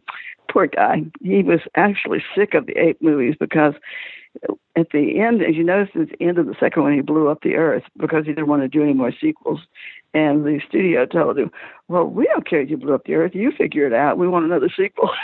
so, by the time we'd gotten to the fifth one with him, well, we only did the fifth one, but by the time he got to the fifth one, he was so sick of it. And he also died shortly afterwards of a heart attack, so he was not a well person. But it was a pretty weird experience of typical Hollywood excess paying for a first class Delta flight out once a week to hand over pages. I can't believe you guys were, well, Bill being in school and you teaching and balancing that with the the writing at the same time. I mean, some people that's their only job is to be the screenwriter. Yeah, well, I'm sure if they take it very seriously, it's you know it could be. so we never took it too seriously. It was fun, you know. I've had always had fun. The only time I didn't have fun was when we did General Hospital, and that was because the producer was a pain in the neck. But uh, we always had fun doing it. So, what was your relationship like with Walter Seltzer? He was very nice. Um, Chuck Heston had bought the rights to this movie, uh, to Omega Man, and he had, um, oh, you know, like hands on doing it. So we were over to his house and met him a couple of times and all, and he was very nice. Um, yeah, there was always sort of a pane of glass. You never felt like you got past that public person, but very nice. And uh, we had we had a good time with it. Uh, it was not at all hard uh, working with them. Uh, they did a polish after we turned in the script because they thought it needed more humor, and they put in some really stupid lines, which when we saw the movie we cringed at. But basically, they did our our, our show, which you can't say everything you write because there was a tendency to. Even though we never got, we always got written by credits, you know, the prime credits. Uh, sometimes they would mess around with it, like when we did Boxcar Bertha for Roger Corman Martin Scorsese directed. It was the last one he directed before he got famous with Mean Streets. And uh, I don't know whether it was Roger or whether it was uh, Scorsese, but it was supposed to be a feminist picture. In fact, Julie Corman, Roger's wife, was the one who'd come up with the idea. And it's supposed to be a feminist picture. Boxcar Bertha is the title. Well, they the way we played it was that she was the brains behind Paul, you know, that uh, David Carradine would get himself in some fix and then Bertha would get him out of it. Well, they kept cutting out the ends of scenes where she wasn't the savior. It was just David Carradine's picture, you know. We never had any input in the production of any movie except a little bit with uh, Button, and Brown, but that was just an accident. Uh, they were filming in Ireland, and Roger wanted some additional scenes so Bill said, "Oh, I could do that if um, you pay our way over." so we got a free trip over just to be there, you know. But normally uh, we'd give the script to the producer and never see it again until a year or two later. We'd go look at our local movie theater. So, well, I, I guess I should ask, what were your impressions when you finally saw the Omega Man? Were you happy with what they did, other than the comedy bits? Yeah, the comedy bits really made us cringe. Uh, like at one point, there was a line about told you have to, uh, you know, you have to leave, or, I don't know what prompted it, but the line was "What?" without my baby blue blanket. It's like what? Where did that come from? That's so stupid. But the the thing I guess that distressed us a little bit, but we told Charlton Heston we were using the symbol of of uh, the hero's blood saves humanity. You know, it's his, and it was like the blood of Christ. And so when he dies at the end, he knew he was dying like a Christ figure. Well, the trouble was he hammed it up. You know, he died and he died and he died and he died. you know, so, other than that, it was, uh, it was. Oh, and another thing that really irritated me was that the girl, uh, let's see, it was uh, Rosalind Cash, uh, his his love interest. introduced herself as there's a scene where he's in a uh, been captured and he's in a stadium and he's about to be I don't know crucified or killed or something, and suddenly the stadium lights come on, and Rosalind was the one who did it because she told him she had been an electrical engineering student at Berkeley, and she had wired the you know the generators or something to make the lights come on. I don't know, uh, and they changed it to a guy because obviously a girl couldn't be an engineer. you know, and that really irritated me, you know, because I, I was an engineer. I'd worked in the industry, you know, so. But other than those two things, uh, was or three things with the stupid humor, uh, it was it was a pretty good production. Well, that would have been the perfect time for it too. I mean, it, like the feminist revolution was ongoing at that point. Uh, well, Hollywood did not recognize that at the time. they just beginning to recognize females. Moving on to uh, Battle for the Planet of the Apes, you said that it wasn't necessarily the the easiest thing. That Jacobs wasn't necessarily that into it at the time. It must have been kind of strange because you're almost written to, into a corner with something like that because of the way that time is cyclical. Did you have to go back and watch all the original movies and then try to figure out where yours would fit in? Well, we did because we had never seen them. so when he brought us out, he set us up to, you know, screen the movies and we saw them. Mostly, I got the idea from, we were trying to think of, well, the uh, writer up to that point, Paul Dehn, I believe it was, had been, had done the other four scripts. And he had had a nervous breakdown or something because he had started a fifth script and he had the uh, apes suddenly going to like a corrupt Roman court, you know. Caesar was like Caesar, you know, like a, Roman emperor. And it was like, what? You know, they'd just gotten their freedom. How'd you get there? So I was talking to my hairdresser, who was a great fan of the apes. And I said, what is it you like about these movies? And he said, well, the apes have such innocence. And so it, that's hit me then, you know, okay, so we did a Cain and Abel story. We did the first ape killing an ape. And then some young man, I can't remember his name, he did a uh, PhD dissertation on it and then later published it as a book. And I met it one time when I was out there, did a Blu-ray version of uh, of the ape movies, and uh, they wanted to talk to me about it, and he was there. So nice young man, but he he had this theory that it was all about racial politics of the time, and I said, well, it may have been, you know, in Paul Dehn's mind, and certainly that was you know uh, evident in the the the way the different quality of the apes behaved and everything. But I said we were doing Cain and Abel, and he he just didn't really want to hear that because it didn't fit into his PhD dissertation. so, but uh, but it was a he, he got a. I said, well, I was teaching at a black university at the time, so I'm sure some of that came in. So he he jumped on that, you know, thought that was important in his interpretation of the film. well, there's definitely a lot of racial politics in the arena as well. Oh my goodness, you saw the arena? Yeah, it's been a while, but yeah, I mean, I, I would watch anything with Pam Grier in it. That's funny. I'm sitting here looking at a poster, and it's retitled "Naked Warriors." These are two almost nude women fighting. uh, yeah, it's, it's funny because yeah, that was another one that they totally changed the ending of uh, and the beginning. It was, was supposed to be in the arena, you know, uh, of, of, and they turned it into just right at the end. I mean, there was no way to you can escape the Roman Empire. It stretched from Persia to uh, Brittany at the time, and uh, yet they had them, you know, running through this all escape thing at the end. So uh, that didn't make too much sense. But what the heck? It was the second thing we wrote, and uh, it was funny because when you write a movie in the old days, nowadays everything is on tape so you can see it, but uh, you, it'd be in a movie and you'd see it and it'd go away and you'd never have a chance to see it again.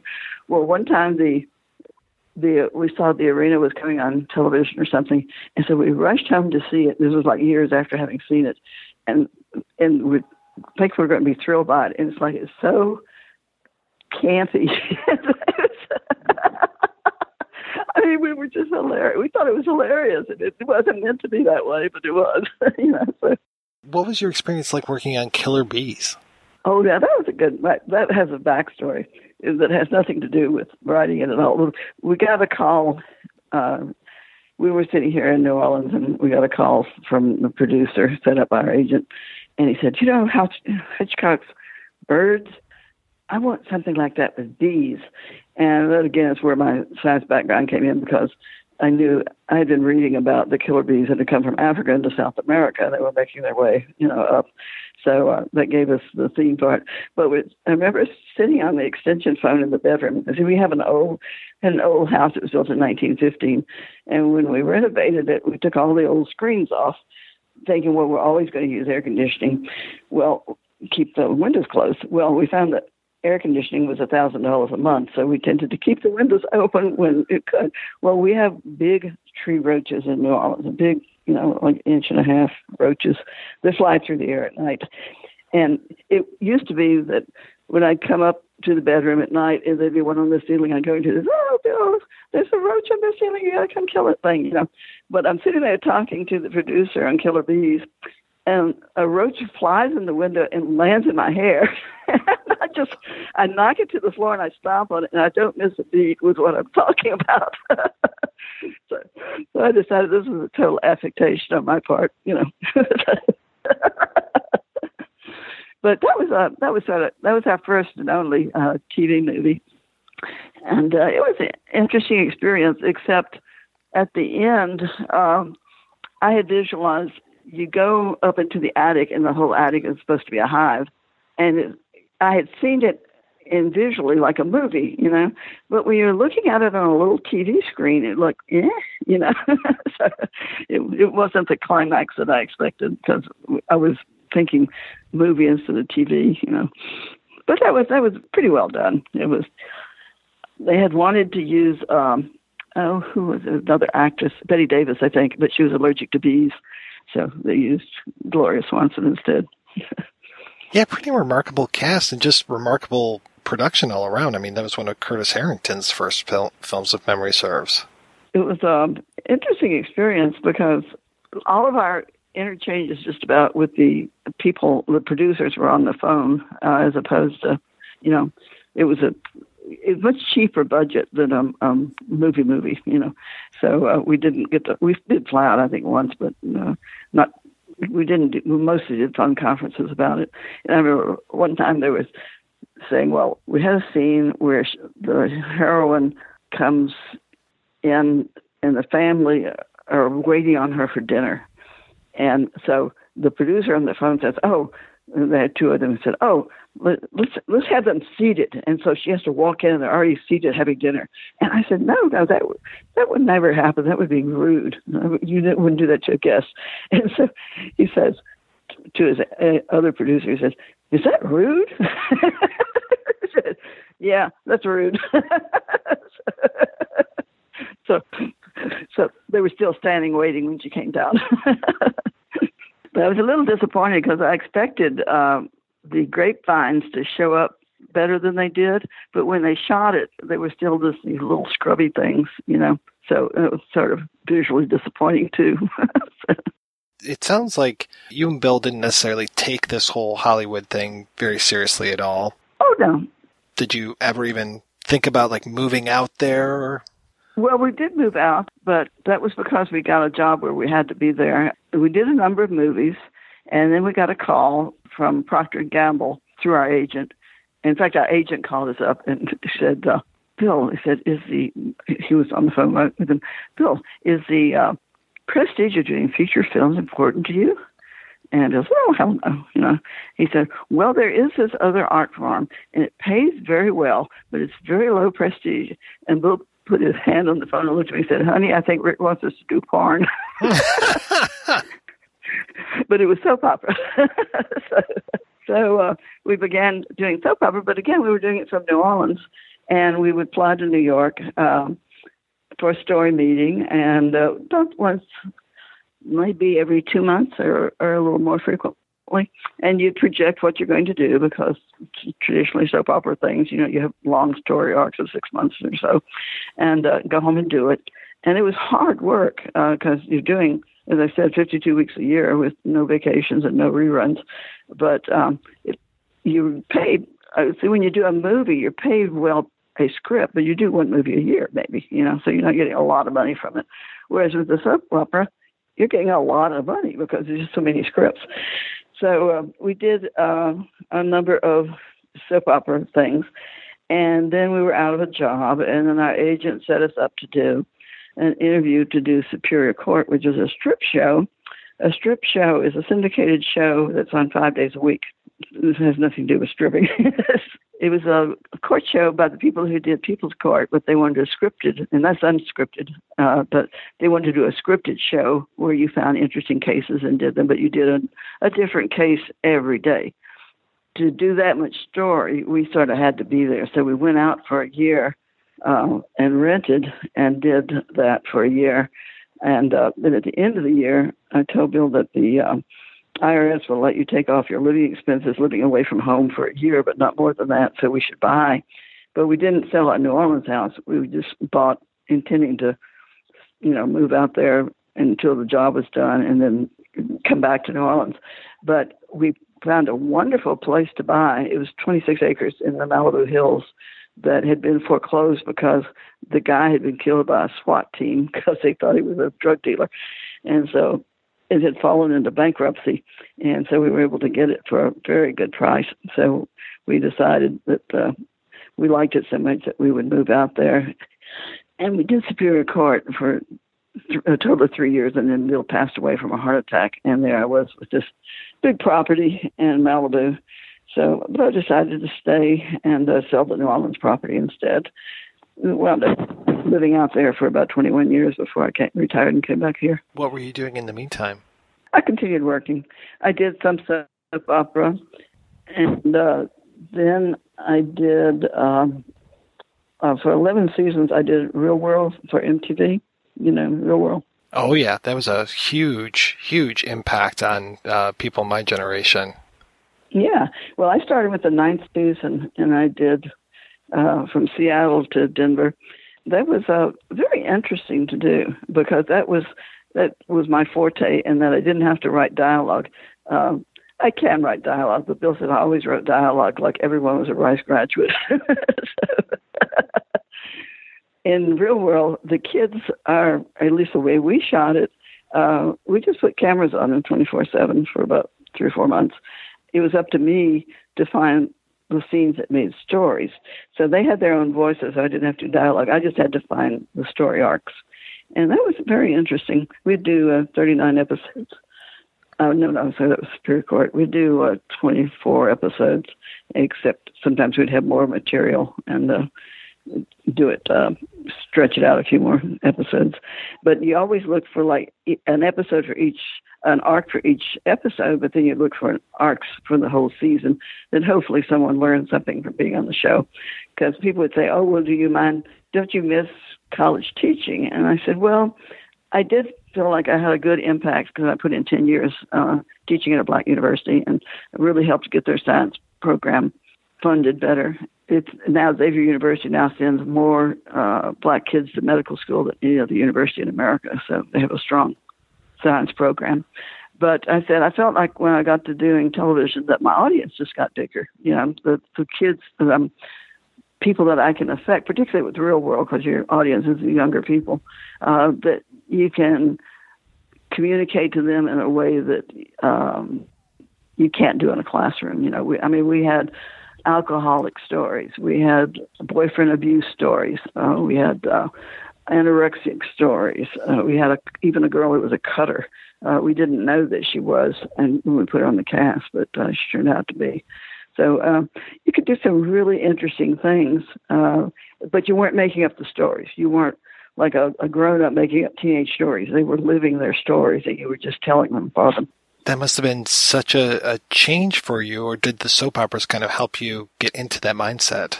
Yeah, it was actually the producers of the show were Mary Ellis Bunim and um, Jon Murray. Couldn't pull up his first name. Uh, Mary Ellis had been the producer on our first soap opera, which is how I wound up being the writer or the. I was co-executive producer. Actually, was my title, but I was in charge of the story for Real World when I was there, because she knew me and knew I could do story.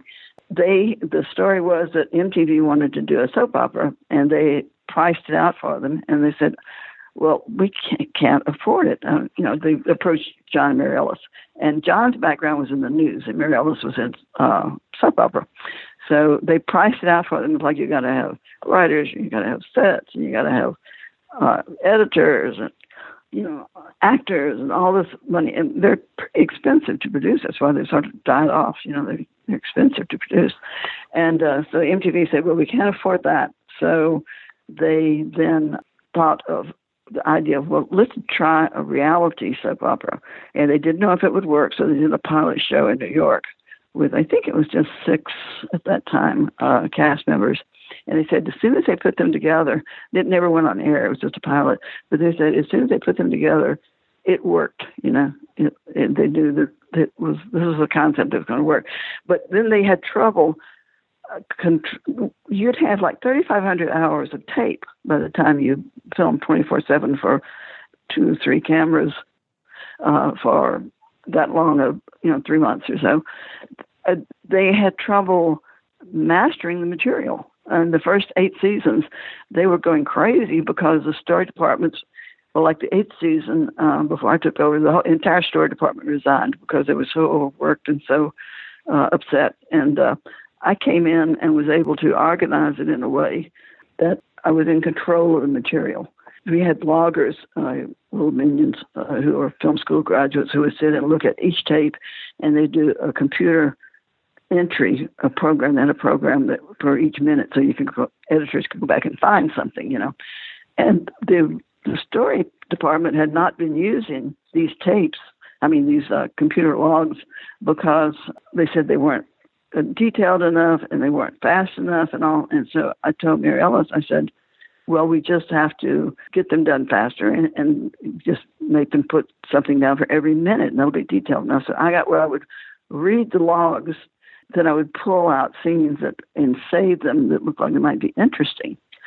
And after I'd saved enough scenes in my head, I knew I had a story that I would lay it out, and I'd have a, one of my uh, assistant uh, story editors um, patch together on the computer a rough cut of the show. And that way I was in control of the material, which no one had ever been mentally in control of it before. It was just too much material, you know. And uh, the writers were trying to look at the tapes and remember the tapes and then generate stories from them, and they just couldn't do it. It was just too overwhelming. So they, they were absolutely amazed, John and Mary Ellis were, you know, that I could come in and, and organize it like that so that it, w- it worked and we were getting great ratings. And so I did it for 11 seasons until I decided to retire. So it was just, it was a lot of fun actually.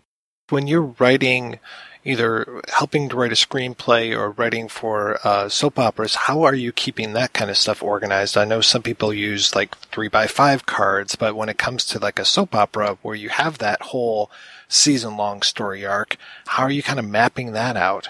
There's sort of three levels. There's these meeting level where you meet uh, usually with the producers and in Procter and Gamble's case, uh, they had uh, a Procter and Gamble representative there, and then uh, the advertising agency person was there, and you'd pitch a story arc. Uh, and I personally, when I did it, I got a roll of like butcher paper, and I would I would lay it out so that I knew because I wanted something to happen every week. You know, even though so, so to most people, soap operas just never nothing ever seems to happen. A lot's happening. You have to keep it. You have to, you know, have your stories going. You have to do uh, when you're doing an hour show. You have to do uh, pretty much three stories a day. You cut from one to the other, and so I would lay it out. And but the first story I meeting I went to, I pinned this up on the wall, and they were all aghast because well, you just can't predict it like that. You know, uh, it, it ties you down too much. You have to be responsive to what's on air. So, uh, Gail Kobe, who had who was a writer development person, found us, told us. She said, "Now," she said, "I'm." just going to tell you, just, just, put the paper away. And she said, "You do that at home. Just don't bring it to the meeting." so, so that's how it. So you, so you do a projection. It's a long-term story projection, and then you'd come home, and then we would do, and I did, this was my job to do the breakdowns, which is you lay out for five scripts in a row of a week, uh, exactly what the scenes are going to be. And those I did do on three by five cards because then you want to shuffle them because you can't. They're all. It's like writing a sonnet. You've got so many restrictions. You have actors who have guarantees. You have can't put up too many sets. You have a limited number of sets, and you can't change the sets from one day to the next entirely because it costs too much money to put them up and take them down. There are all these restrictions that you have to keep in mind while telling the story. You know, those I would do on three by five cards, and then I would do a uh, let's call it a breakdown, and then I give each breakdown to a writer, and Bill would do usually three scripts, and we had other writers uh, working for us that they would do another two of those, and they would get the scripts back, and then I'd edit them for continuity and send them in. And this was week after week after week after week. really exhausting. People don't appreciate it because it's a feminine art form. You know, it's like anything that women are attached to, like nursing and teaching or, or whatever, or soap opera, because it's mostly feminine, uh, it gets degraded. And so, but for the actor, think how hard it is for an actor to be given a, you know, a, an hour script in which they have, you know, a huge number of lines, and they get it and they have to master it, they have to block it, and they have to tape it all in one day. It's just incredible that they can do it. No, I always admire the amount of skill that it takes for the people behind the scenes and the people in front of the camera to be able to just get that going and keep that momentum up just day after day. Yeah, and we had the director has is, is doing live editing on three cameras. He's cutting the cameras. You don't go back and edit the soap opera. You edit it online like that as you're doing it. You know, so it was it was like watching. A, well, you see it in sports. You know, when you're doing a live sports show, you're cutting from camera to camera. But mostly, you don't do that with drama. Mostly, you film the darn stuff and then edit it. You know, but uh, this was totally different uh, way of doing it. And then when you got into reality television, there's a totally different way of doing it because you have all this footage and no script at all. so you have, you have to impose the script on the footage, as it were. Can you tell me about the uh, New Orleans mysteries? When did those come about? Bill was a writer, and he had always had modest success in uh, publishing his books until he wrote one called Shad, which is absolutely a wonderful book. Um, but it was huge. It was a strange mixture of. Um, oh, it was almost comedic. It, it the structure is Don Giovanni. and anyway, he did this wonderful manuscript, and his publisher was his editor was so excited about it. I mean, his agent was so excited about it that she thought she'd have an auction on it. Well, put it out for auction, and no one was interested in it. And he just could not sell it, could not sell it, could not sell it. And then finally, uh, a small publishing house bought it, printed it, and then they went bankrupt. So it sat in a warehouse and never really got distributed. I mean, it was just terrible. So Bill was so disappointed with this book that he said, "Well, Dan, I'm just going to write something that's, uh, you know, this, this popular fiction or whatever." So he had always had in mind uh, a scene where a hero walks in the bar and everyone in the bar is dead, and so I said, well, let me think about it. So I come up with a plot, and we did the plot, and uh, send it in. And uh, his agent immediately gets it not only published in America, but she took it to the Berlin Film Festival and sold it internationally. We have Japanese editions and Swedish editions. So uh, it's not that it became like a monster success, but it was a modest success, you know. So uh, we did. Uh, we were working on the fourth of the, that when Bill passed away with his heart attack. So I finished the fourth, and then I did the fifth and the sixth after that. But they were just done in between times uh, uh, when we would, uh, you know, we'd, we'd be between movies or, or soap operas because even soap operas we we changed. We didn't voluntarily necessarily, but uh, we did voluntarily. We left Search for Tomorrow voluntarily to start our own show, Texas, but then Fred Silverman, after wasn't happy with the ratings in Texas, so he fired us. Only time in my life I was ever fired. That was so upsetting to me two years to get over it. And then, uh, but generally we would do a soap opera for a period of time, you know, maybe a year or two, and that would be it because it's just such hard work. You just sort of get tired of it. Uh, so in between jobs was when we were doing the uh, the uh, the mystery series. They were just something again, something we were having fun with. You know, it's fun to do it because to me, Bill said he would never write a book he knew the end of. But I'm the other way around. When I do a mystery story, I have to plot it all the way through so that you can appropriately, you know, get you from A to Z, as it were. But he he was fine with following my outlines. He just that wasn't how he wrote his serious books. He he discovered his books as he wrote them. So what was that that relationship like when you guys were writing? I mean, was he the one sitting behind the typewriter or and you're giving the ideas or are you switching off? I mean, how did that go? No, we'd usually the idea part. We would usually go out to dinner. Uh, Bill loved a local steak restaurant called Charlie's, and have a bottle of old Policelli, which is a cheap red wine, and uh, then throw around ideas because it's if you're trying to create something, don't self censor. You know, he's like, what if, what if, what if, even if it's stupid, what if, what if? And uh, then I would come home because I can remember all these what ifs in my head and do some sort of story outline, which we would discuss, and I would firm up the detail outline of the of the script or whatever, and then generally Bill would uh, do the dialogue of the script, and he was wonderful at creating character through dialogue. He could do wonderful voices for people. You know, we each sort of played to our own strengths. You know, mine was the storytelling, and his was the, the the writing. Was it intimidating when you came to the fifth book and had to do it on your own? No, I picked up his style because uh, he had already set a style. Uh, well, I had to finish the fourth actually, but um, when I did the fifth, uh, a friend of mine said, you know, I would never have thought a woman read that book. you know, I said, well, I picked up Bill's style. It was that was my style per se. So, uh, but um, no, it wasn't intimidating. I'd done it too long to be intimidated by it. Are you still writing? Not too much. I did a sort of a biography that I've never published, but but I've ed, I'm helping friends. Um, a friend of mine, uh, Jody Bell Sinclair, she was a TV reporter who married a guy who was in Angola. He had been on death row, but got his sentence commuted to life. And uh, he spent the next 25 years trying to get him out of prison. So uh, she doing her biography, and uh, I was helping her edit it recently because she's a good writer, but she had written for TV, so she only wrote. She wrote dynamically, but she, her organization was pretty weak because she wasn't used to doing long form stuff, you know. So I helped her uh, by editing uh, her book for her. So that's kind of fun. And my son-in-law is also doing his memoirs. He was uh, a hippie. Uh, he went to Vietnam twice. Uh, had two tours of duty in Vietnam, and then uh, came back the hippie uh, president of the student body at LSU. so, back in the 70s. So that was, uh, he had a very, very interesting life, became a public defender.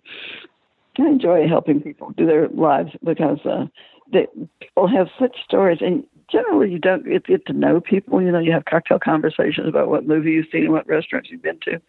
But when people have really interesting stories when they get down to it. Where's the best place for people to pick up your books and Bill's books? Uh, I have a website, jcorrington.com, that lists um, our mystery stories and then separately this uh, Bill's serious work. And I was able to bring all of his older books back into print that way. Amazon has a um, a side branch, uh, CreateSpace, and they uh, if you send them a digital manuscript, uh, they quote publish it and that they offer it through Amazon and they don't print them until it's ordered. So the price is really quite cheap. So all of his books are in print, and I also did collected uh, all his collected poetry, and uh, the uh, collected um, short stories, and then uh, another young man uh, did a collection of his essays recently. So all of his work is now back available in print, which is good. Well, I'd love to read your bio if you ever consider putting that out too. Oh well, that was just for the family. I haven't actually published it yet. I gave it to my son, who helped me put the ones on Amazon, and he's been sitting on it for years. So I think he's waiting for me to die to publish it. Can hand it out at the funeral. Joyce, thank you so much for your time. This has been fantastic. Oh, good. Well, and, well, and if I can help you any way further, you know, let me know because I'm I'm retired, so I'm really doing. I work with the League of Women Voters. I was a state president for two years, but I'm not the president anymore, so I'm not uh, overly occupied with anything to do. So I'd be happy happy to help you if anything comes up. I'm not. I'm not infected. I'm not infected. Please. Nothing happened the way it was supposed to happen. Six billion people on Earth when the infection hit. I'm a survivor living in New York City. I will be at the South Street Seaport every day at midday when the sun is highest in the sky.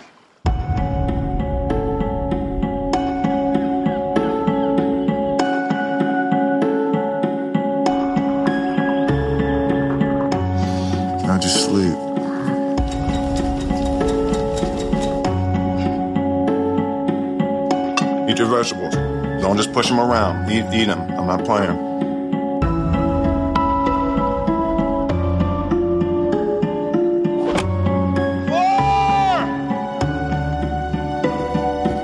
Morning, Hank. Yeah, midway through the G's.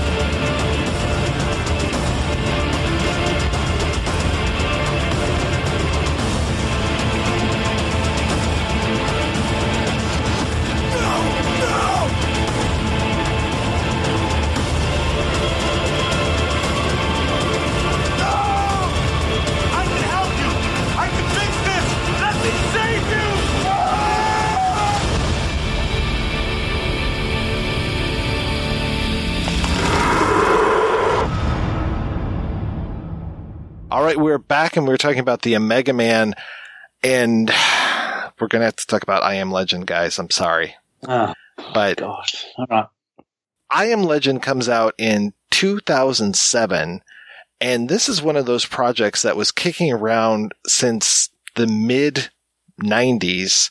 There were two scripts that were floating around, one by John Logan, one by Mark Protosevich, and those scripts, wow, they are fantastic. I have to say both of those individually, and I'm very curious as far as the evolution of these scripts because Protosevich in 96, he writes a script and he takes the creatures away from being the cultish family that we've seen, away from being kind of more the shambling zombies and puts them more into the more of what we're gonna kind of see in I Am Legend, more of the, uh, you know, really hyper killer kind of creatures, more like those 28 days later type of zombies that we're gonna see. And he calls them hemocytes.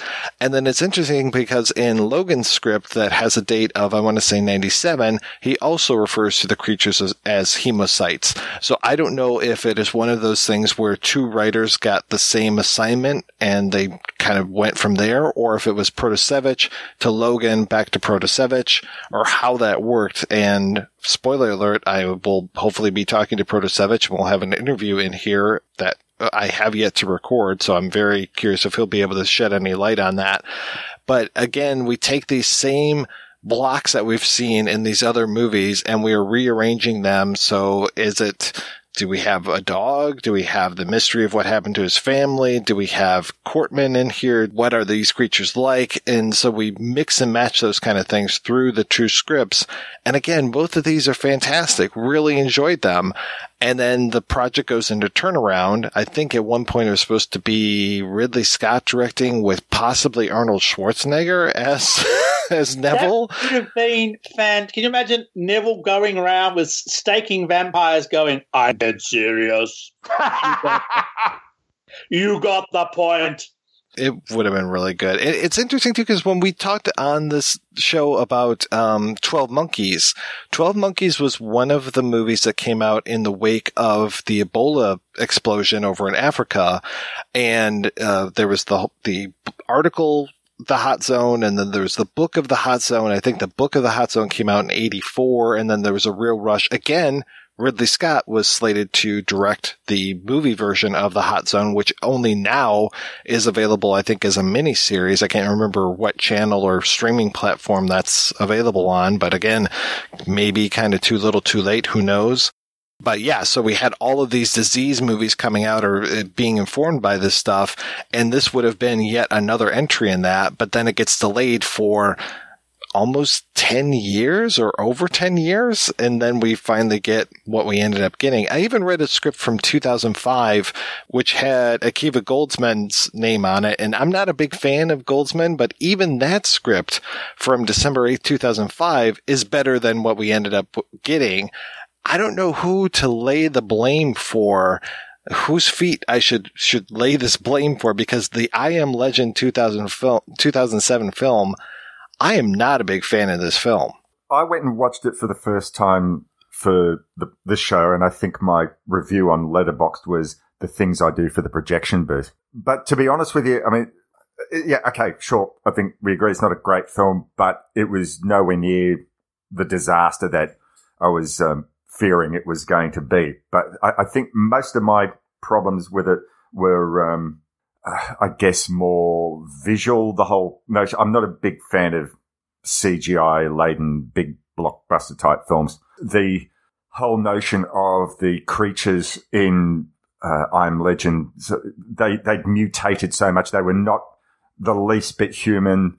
They roared with the strength of a thousand amplifiers. It just that none of that made any sense to me. For whatever other problems the earlier films had had with the characterization of Robert Neville, you felt some level of sympathy for them. I mean, you know, maybe more with Vincent Price and Charlton Heston, but you felt something for them.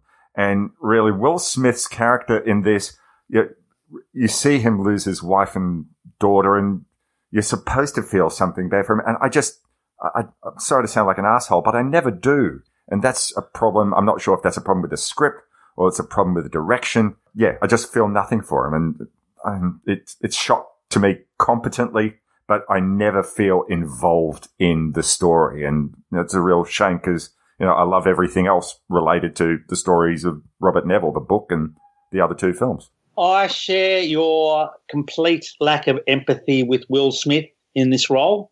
I just felt nothing.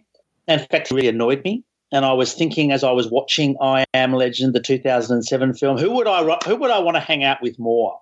Charlton in his in his apartment with the crushed velvet and the dinner and the music and the weird swinger two way screen, or clean living, all round good guy, Bob Marley listening, Neville in in the 2000. I know I'd be with Chuck. You know, it'd be much more entertaining. We could play chess, we could hang out, we could talk about things, we could go cruising he's such a boring character, and there's no. I mean, I suppose there's a sense of edge to him to, to Will Smith's performance, but there's no. There's something missing at the core of this film. Um, there's no. It's just not dramatic. There's nothing driving it. The one thing I did like, I, I had seen I Am Legend a long time ago when it first came out, I think because I thought, oh, great, you know, a, a, remake of the Omega Man or a remake of the of the I Am Legend book. This will be great. Of course, I was very disappointed, and much like you, Maurice, I sacrificed two hours of my life for Mike in the projection booth that I will never get back. Watching I Am Legend again for this podcast, I did quite like the depiction of New York. CGI laden as it is, this I thought that was quite interesting. Uh, you know, the fact that he basically shoots golf balls off that massive mothball bomber. I thought that was quite interesting. These all these huge battleships sort of rotting in the harbour. The fact that New York is full of of, of wild animals, including mountain lions. I quite like that. but yeah, there's there's very little I liked in this film, and like you, I just felt no empathy for Will Smith's character it's tough when you feel more empathy for the dog than you do for Will Smith. And when the dog dies in the movie, the movie's pretty much over for me. I don't care about anything after that. And there's one moment in it that just seems to me to be so completely illogical. We see early on him going into a video library and he's talking to the dummies, you know, pretty much like Charlton Heston is talking to himself and uh, maybe it keeps him with some level of sanity. But there's that moment where he sees a dummy in at the end of a street. Now he's previously gone and set up traps to capture these creatures, hemocytes, whatever you want to call them. And they do the same to capture him. And these creatures, now correct me if I'm wrong, but it, it seemed to me that all they are are noise and violence and slobbering, and they have no level of intelligence. At least there's been no indication to that point. But how does a creature that really just lives to eat and to kill set up a sophisticated trap like that? It just seemed like one glaring big logical fallacy in in the film. I mean, I can I can forgive logical problems with films, you know, but in a film where you don't you don't feel anything for the main character and there are holes in the plot, then yeah, it's not doing a great job. Well, that's the thing that they don't manage to bring out in this film is that there is a relationship between the woman creature that he ends up taking and the male creature that when he comes out into the sun and is burning himself and screaming at Neville, then it becomes a revenge story from his point of view. And he's the guy who's, who sets up the trap and does all of these things. He basically sets up the exact same trap that we see Will Smith setting up but we don't necessarily get that. And Smith is too dumb to realize that there is a relationship there. And he says in his journal, like, oh yeah, there was a weird thing that happened. This creature came out in the sunlight and was burning himself. Wow, that's kind of weird. And he never puts two and two together. And it's just like, so he thinks of these things as completely mindless and only wants to use them for their blood and to try to find a cure. Again, in the 2005 script, in that one, he's really trying to find a cure because his wife and daughter have turned and are basically serving the leader of the hemocytes and he abuses them like a bad stepfather kind of a creature. And so he's like, okay, I want to get them and I want to save them and do this kind of stuff. I'll figure out what's going on. And he goes through all these test subjects and we do get a shot in I Am Legend 2007 of all of the previous subjects that he has worked on. And so again, kind of saying like, oh yeah, he is the knight. He goes through and murders all of these creatures and he's the stuff of their, their nightmares or daymares, I suppose. But again, it's just so like thrown away. There's so many moments in this 2007 movie that we get through just little flashes of like, the cover of Time magazine that's on his refrigerator or a headline inside of a, you know, a, a, place that he happens to go into. It's just really poor storytelling. To harken back to the original themes in the book, there is that sense that the hemocytes are evolving I mean, as you say, I mean, he, he's not. He, there's no. There's no sense. He's not getting that. He's not realizing that there is a sense that they are evolving into something else, and they are. They actually have some sort of community, um, and that they're evolving into something else. But yes, it's a fairly, it's a fairly minor highlight in an otherwise very lackluster script, I think. And um, yeah, I'll just go back to how uninspiring Will Smith is. I quite like Will Smith. Some of his stuff he's done, but he's very his all round clean American good guy image in this film is he sort of boring. And can we just say about the very end when um, who is it? Uh, Alicia Braga and Charlie Tahan, who play Anna and Ethan, who are the the woman and the young boy who are sort of them, you know, so st- stumble into Neville's orbit and then escape when he's he's a flat sort of gets um attacked by the hemocytes and they and and they escape with I think some some serum that, that that Neville's made. Is that right? Yeah. And then they go on this this this trip, and then they seem to cross over into the Handmaid's Tale, and and end up in this weird sort of rural Christian sort of walled gated community. It looks like. Welcome, welcome to the future of America. Yeah. Well, that's in one version of the ending. And the other version of the ending is we have this very heavy handed butterfly imagery that goes throughout this whole thing. We have his daughter in the back seat saying, Dad, look, a butterfly. And she does that again when he, he uh, puts her on the helicopter and she's doing this thing with her hands, like, look, a butterfly. And then when he and Sam, the dog, are going through the cornfield, we get a shot of a CGI butterfly that's f- flying around and I know somebody's going to correct me and tell me all about the insect wrangling that happened on this movie. That seems to be my thing. If I call something CGI, somebody has to prove me wrong that it wasn't a CGI thing. But anyway, so yeah, at the end, the head hemocyte, they are inside of the um, that little room with the glass, which it seems to be unbreakable glass. Good thing that he put that in there. And the hemocyte is just pounding against the the glass so much that it starts to shatter and it shatters into an image of a butterfly and then he looks down at the woman that he's got and she's got a butterfly tattoo and he's like, Oh, okay. I understand. He wheels the body out of that containment unit the main hemocyte comes up to him and is sniffing him and all this kind of stuff. And he takes the body and goes away. And Neville basically apologizes when he sees all of those pictures of the other people that this guy probably knew that Neville has kidnapped. And then the three of them drive off and we still get the Anna voiceover, but it's a little bit different and we don't get that Handmaid's Tale colony that we see. We basically get her saying, my name is Anna Montez. There are other survivors. I'm traveling with Dr. Robert Neville and a boy named Ethan. We're heading north on Route 17 to Bethel, Vermont. Keep your radio on. Listen for our broadcasts. You are not alone. There is hope keep listening. You are not alone. The happy ending versus the not happy ending and the butterfly imagery and all this, it was just a little heavy handed with that. I don't understand why Neville is broadcasting come to me I have food, I have shelter, all this stuff. When we see all of the bridges being destroyed for getting into New York, we see the tunnel, we hear about the tunnels getting blocked.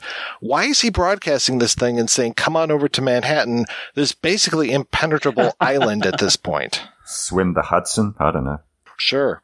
Find a fucking boat and come on over to me. And then you and I, we can watch Shrek together and I'll repeat all of the lines. I know. It's, it really is. Please put me in Neville's flat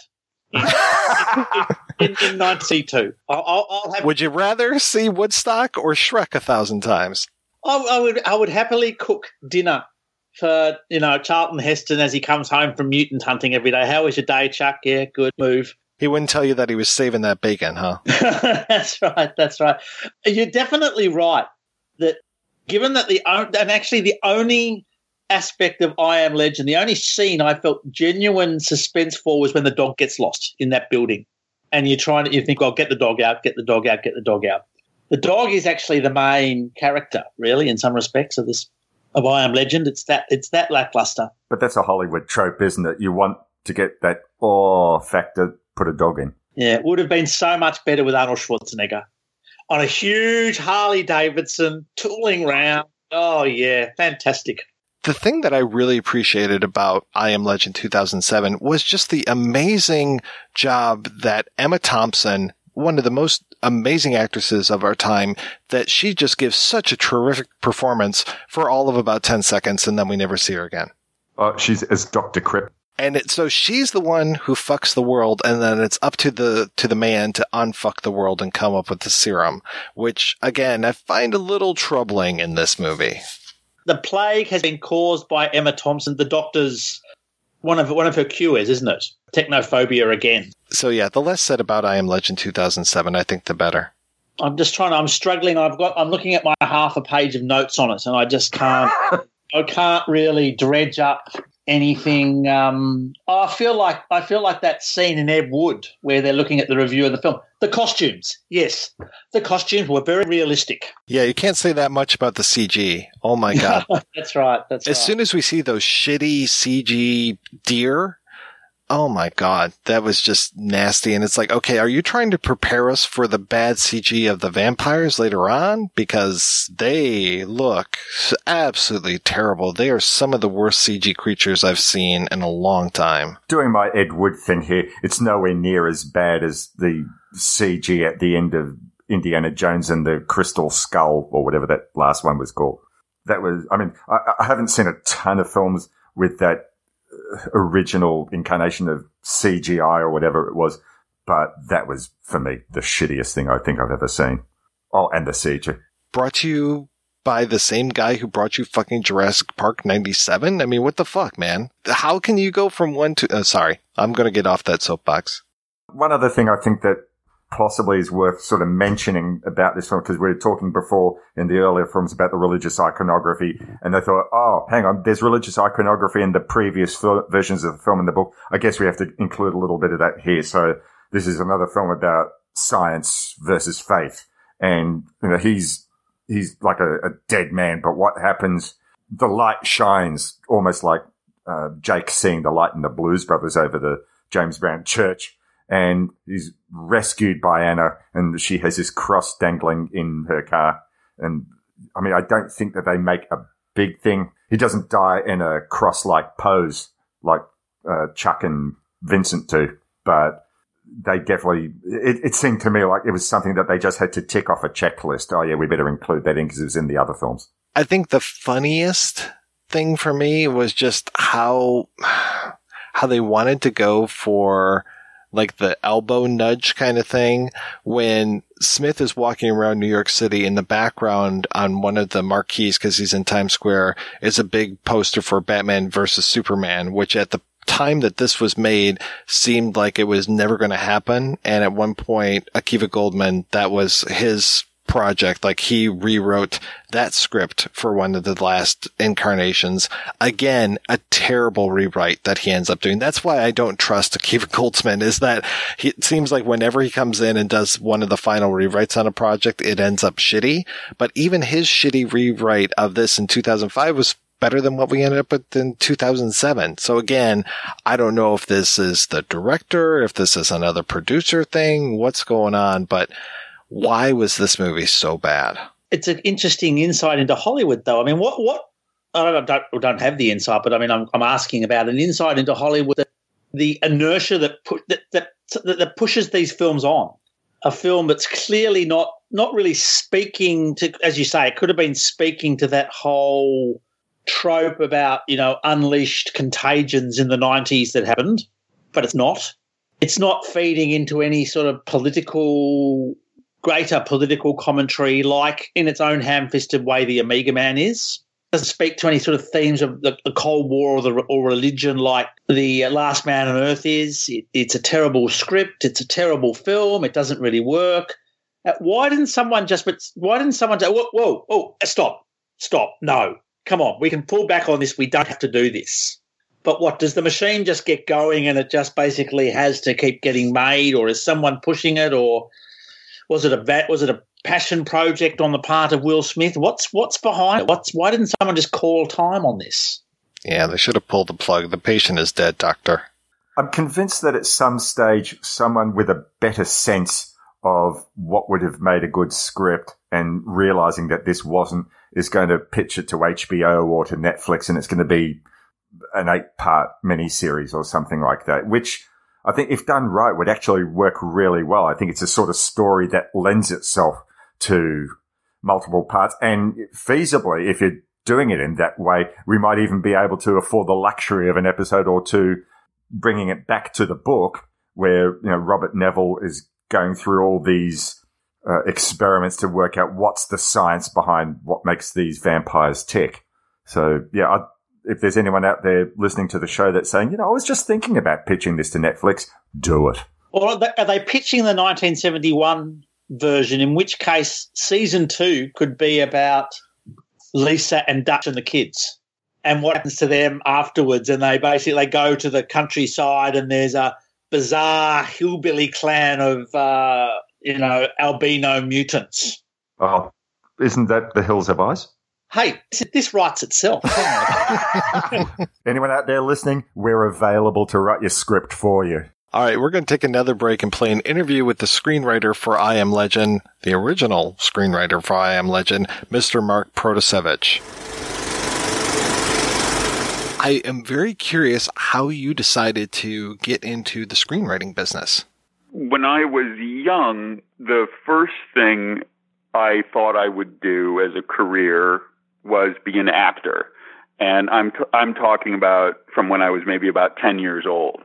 And that lasted all the way up until maybe I was about 15 or so. And I really loved theater and I really loved acting and and I was told actually I was pretty good at it. But the idea of auditioning live in front of people for the rest of my life was not very appealing.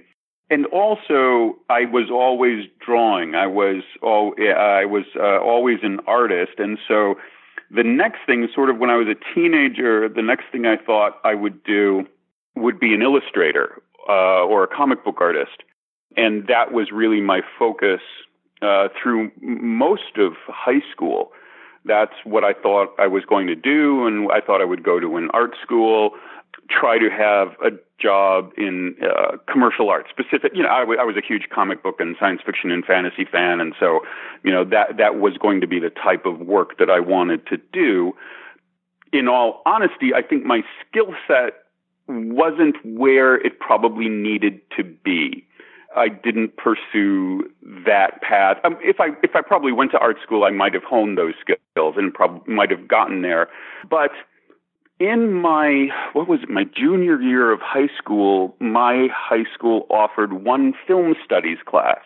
It was film analysis. You know the teacher would show us films and talk about films and the other part of it was he offered the opportunity to make films. And so i started making super 8 movies. And in in high school when i was you know when i was about 16 17 and I loved it. It was it was just really something that uh, I gravitated towards and found very fulfilling. So film became my focus, and I was always a movie fan. I, I was obsessed with movies, and and you know would watch stuff on TV and go to the movies as much as possible to see in theaters. I was seeing everything I could, and I loved the whole movie experience. So it was during that time I thought film might be something I would want to pursue. And so I went to film school. I went to Columbia College in Chicago and studied film after graduating high school. And in film school, I realized what I was most attracted to was screenwriting.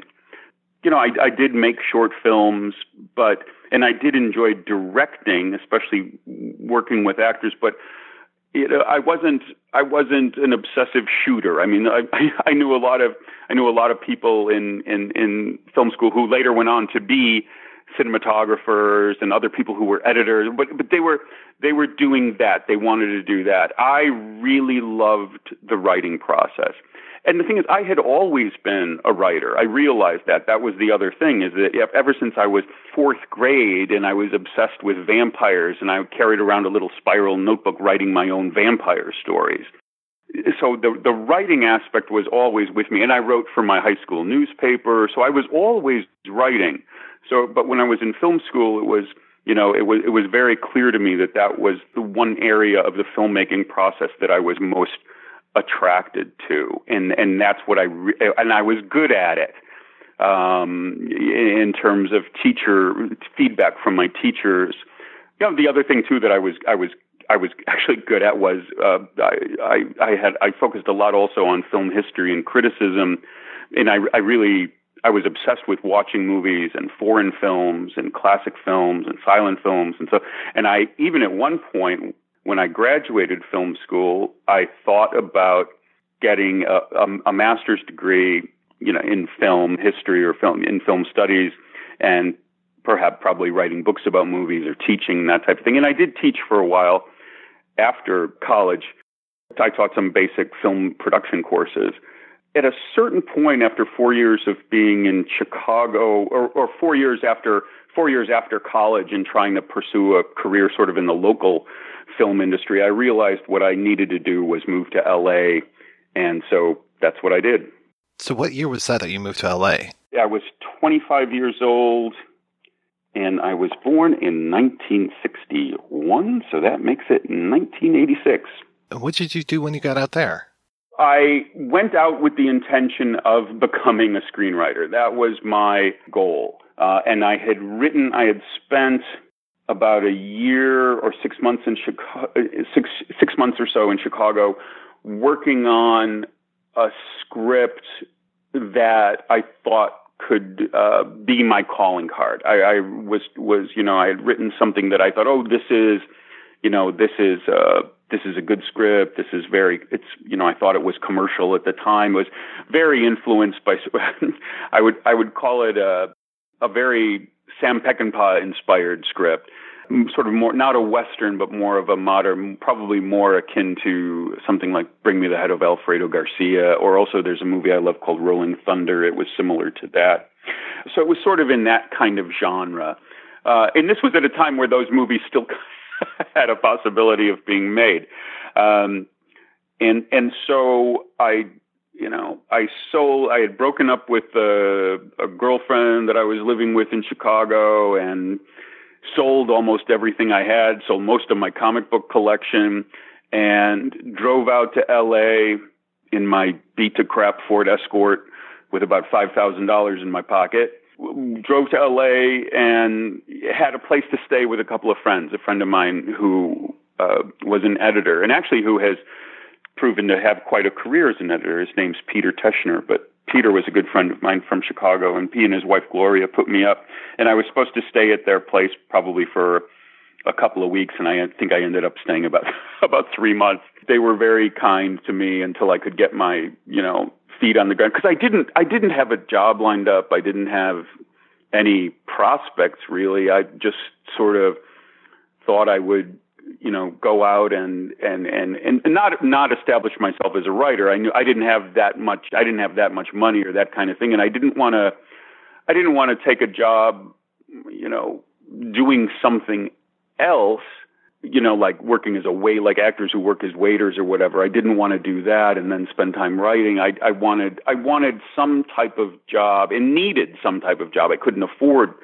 uh couldn't afford to otherwise uh, so I just started. I, I signed up with a temp agency and would do, you know, office jobs here and there. I could type fairly well, not great, but it, it would at least get me in the door.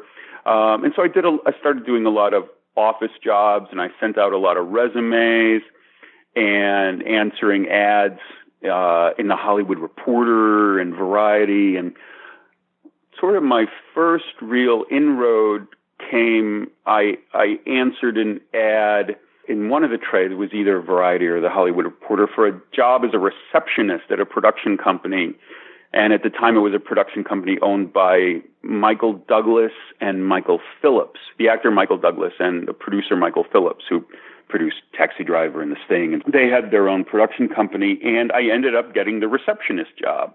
The people at that office were terrific. And one thing that I've found when I moved to LA was is that people were really supportive. If you're really passionate about what you're doing and you're eager to prove yourself and you want to do things, I really find people want to help you. And or at least that was my experience. And so they were great and they had their they had an in-house reader, a story analyst, and she would give me a lot of her uh, extra work, or they they would give me the extra because I because I had thought that was a good job for me. That would be a, the the perfect job for me. Uh, in it would be a reader, would be a you know uh, you know the story analyst, uh, and and so I started doing that on the side at the com- at the production company, aside from you know writing letters and answering the phones and all that kind of stuff. And I got good at it, so I thought I had a really nice, secure ground floor position in the industry. And then that Michael Douglas and Michael Phillips decided to end their partnership and we're going to go their separate ways and dissolve the company. But the people who I worked for, the development executives there, they were very supportive of me and they helped they kept their ears open for other jobs I might have, and I ended up getting a job after that with Scott Rudin, the producer Scott Rudin. The first year he was a producer, he had been an executive at Fox and was president of production at Fox, if I remember correctly, and was starting out on his own as a producer. And I got an interview with Scott and showed him some of my story work in terms of co- you write coverage as a reader. You know, you, you do a log, you do a short synopsis of the piece, of the script or the book, and then you write a longer description. And so I showed Scott a lot of that stuff, and I had a meeting with him, and I ended up working for Scott for over a year. That first year he was a producer, and I would say that I learned more about screenwriting and the film industry and how movies actually get made and what a script needs to achieve. I learned more in that first year, in that one year with Scott than in four years of film school. Do you remember any of the people that you were back then? Anybody that went on to bigger and better things?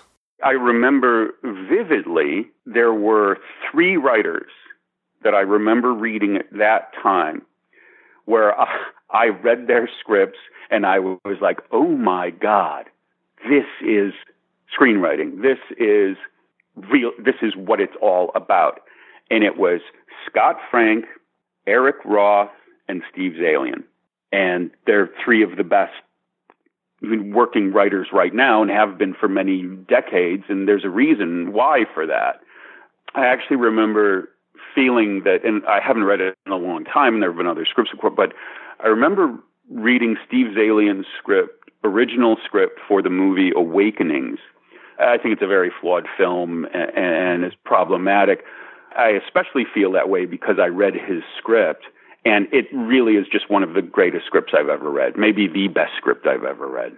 And I think you can find it online. Unfortunately, one of many occasions where, in my experience, where not only in stuff that I've seen or work of my own, where at least one version of the actual script, like whether it's the first draft or a, or a different draft or somewhere along the lines, that the script is so much better than the movie, which is the frustrating thing of any screenwriter, I feel. That's the hardest thing.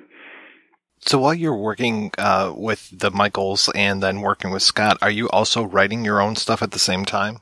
Yeah, yeah, exactly.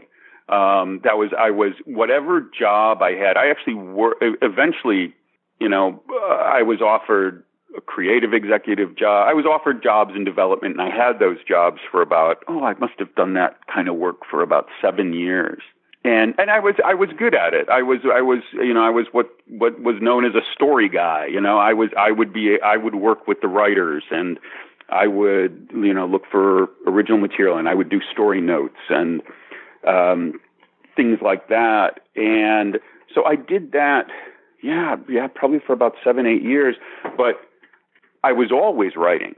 I, I, I wrote, I wrote one script every year in all of that time, no matter what kind of job I had. I mean, and some of those jobs were very demanding in terms of your time, but this is what I was, I would get up an hour earlier every day than I had to and write for an hour before I had to go to my job little by little I would get a script. It would take it, it would take me longer because I was only writing a little bit at a time, but eventually I had a, a I eventually I had scripts and even the first script that I came out to uh, LA with there were some nibbles of interest in that.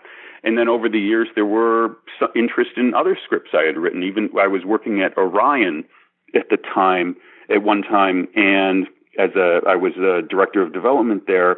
Uh, this was during the time of like when Dances with Wolves and Silence of the Lambs came out. So it was it was a really wonderful place to be and a really great group of people. And then ultimately it went bankrupt but it was a, it was a really good time. And and while I was there I had had I had written a script and everybody at Orion, even the, the president of production, Mark Platt, now a very successful producer, of course, everybody was supportive, and you know they would try to get my script to agents or to producers, and there were always little nibbles but it's a it's a long process. I mean, I wrote probably eight to ten scripts, feature scripts, over those years before I finally sold my first one and got an agent. And which one was that? That was The Cell. And that became my calling card. Whenever there's a sale, people will want to read the script, uh, the producers, studio executives, they'll want to read it as a writing sample. So my agent sent out my script for the cell as my writing sample. And then what happens is people want, if they like it, if executives or producers respond to the material or like your writing, they want to sit down and meet with you and offer you projects. And I had written one project for MGM, uh, and then I had written a project for Fox 2000, which was a company at the time. And then I got a call to meet with Lorenzo di Bonaventura at Warner Brothers. Uh, Lorenzo at that time was a VP, about to become the president of the studio, and later, of course, would become a, a producer. So I went into a meeting at Warner Brothers with Lorenzo, and he said, I want to talk to you about three projects. The first is I Am Legend. And I said, we don't have to talk about the other two. I was flabbergasted because I was a huge fan of the Matheson book.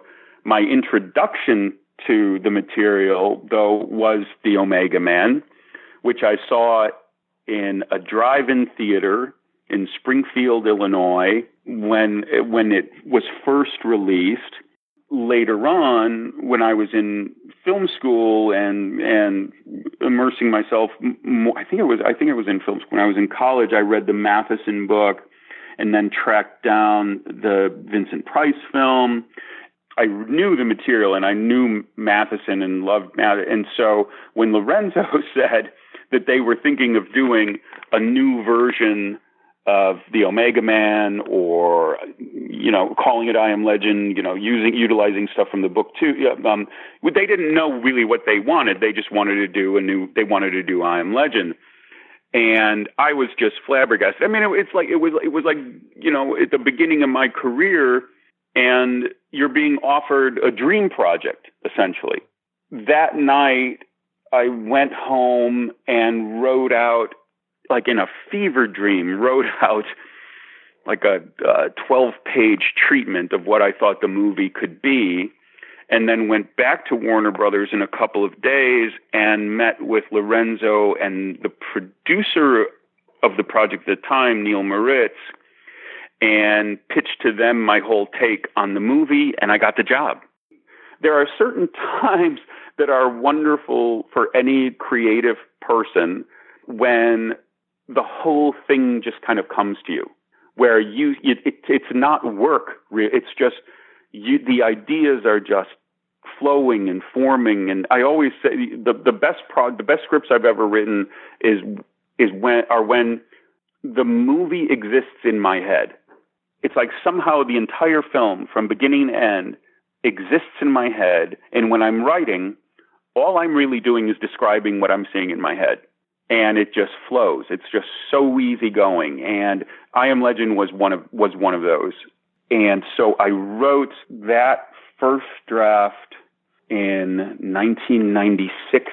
The first draft that I see is November 6, 1996. Yeah, that was it. So yeah, the, I wrote the first draft of I Am Legend in 96.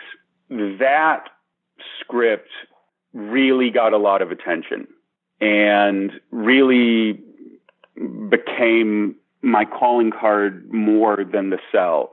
I remember my agent at the time telling me, Mark, every year there is one script that every executive, agent, and producer in the business reads. And that year it was I Am Legend. So that really solidified me as a as a writer in the eyes of the industry. And in some ways within the industry, it's probably the script that I'm best known for. My first script. I will have, and that's that script's available online and I'll have people like I'll be at the airport and getting a rental car and I'll have some guy say to me, "You're Mark Protosevich? I read your I Am Legend, your first, your original I Am Legend script. That's a great script.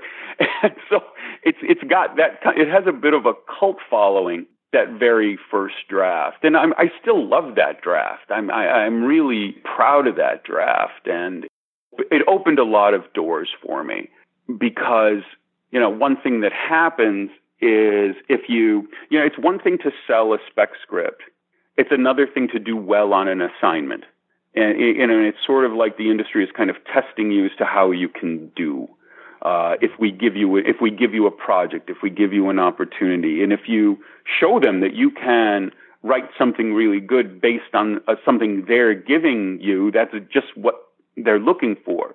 You know, I've I've I've I've often thought that really there are writers, screenwriters can take really one of two paths. Although there there are vari- more variations now, but at least at that time either you were going to try to do do your own material, you were going to just write original material and either do it independently or just write original specs, that type of thing, and sell those. And when there was a spec market, but so you would write originals, or which you, you could always write originals, but some people would choose to do just one, or you would put yourself out there as sort of a writer for, as a, as a, not as a sort of, but as a writer for hire where you're going to the various studios or production companies and saying, you know, I'd like to know what you're thinking of doing. Or if you have a pitch, you can go and pitch pitch ideas to them, but you're working within the system. I've always compared screenwriting to, in, in a lot of ways, it's similar to being an architect. You know, you can design your own buildings, but you need a system in place and financing and backers to build that building or build that house. And and so most so most of the time you're doing work for hire. You're bringing your personality and your style to it, but you have to work with people. You you have to work with the client. You know that has its own challenges and its own um, ups and downs and can be a great thing or can be a very, you know, can be a problematic thing. But I Am Legend was, was the script that sort of allowed me to have a career that is still going on today. So who's your client on that? Is that Bonaventura? It's Warner Brothers. It's, so the, the, the, the client in that regard is Warner Brothers, and the executives would change over the years on, on it too. Because uh, the, the, the other thing that's interesting about I Am Legend is in my name. I began working on that in 96 and my last draft that I worked on for Warner Brothers was 2003.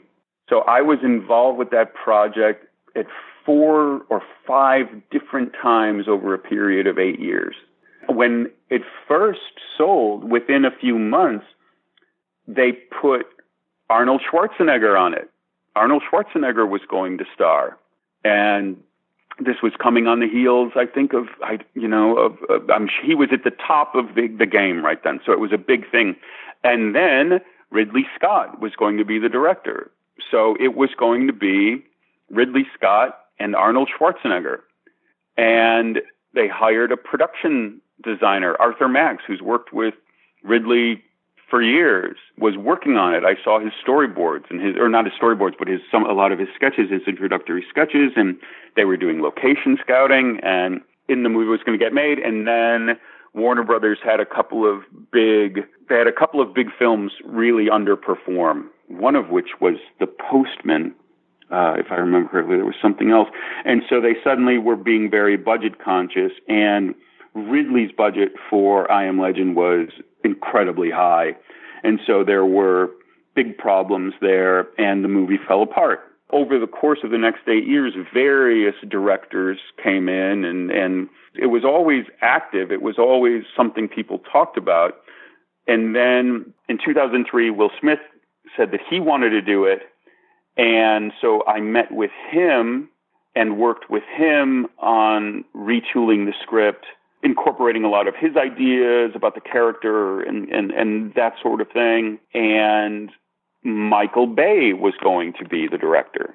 Everything was proceeding forward. And then Will and Michael had a bit of a falling out, or there was some something going on with them. And then 28 days later came out around the same time. and everyone, Warner Brothers, it was like, oh, we can't go forward with ours right now because this movie's out there and getting a lot of attention and it'd be way too similar. So they decide to wait. And then it wasn't until years later that Francis Lawrence came on and Will went back to it and that's the movie that got made. But the other the other factor in there was that Akiva Goldsman was one of the produ- Akiva Goldsman was one of the producers as well, and Akiva wanted to do a rewrite. And so after being, you know, involved with this project for eight years, when it finally goes to being made, I'm off it. That type of thing happens all the time, and it's very frustrating and I remember getting the phone call from the executive at Warner Brothers saying, "Oh, you know, I Am Legend's finally going to get made. It's been it's almost greenlit, or we want to really move forward. Everyone's excited about it. Will's on board. Uh, Francis Lawrence is going to direct, and you know, Will Smith's production company and Akiva's production company are going to be the ones who actually do the do the, the producing. And but Akiva's got all these great ideas about how to rethink the script." and they pitch to me what he's thinking and I don't agree with any of it, but they were saying to me, we want you to do it. We want you to be the writer, but we want you to incorporate these new ideas. And I, I just didn't respond to the material at all. And I said, can we, you know, can we talk about this? And, and the next thing I know, I get a call and I'm saying, oh, Akiva wants to do the rewrite himself. That's how it proceeds. And that draft of the script was what I was told it was going to be. It changed the whole concept of the movie. It was all the infected people, all the infected creatures were on the island of Manhattan. It wasn't widespread. It wasn't worldwide. It was. It, they're all on the island of Manhattan, and all the bridges and access to Manhattan have been destroyed.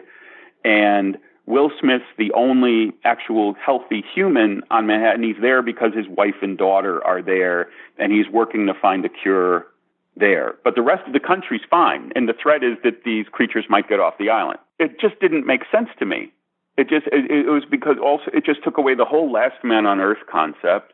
And I was when the movie went into production, I was 100% convinced that that was the script that they were going to shoot was Akiva's rewrite where he reconceived the whole thing.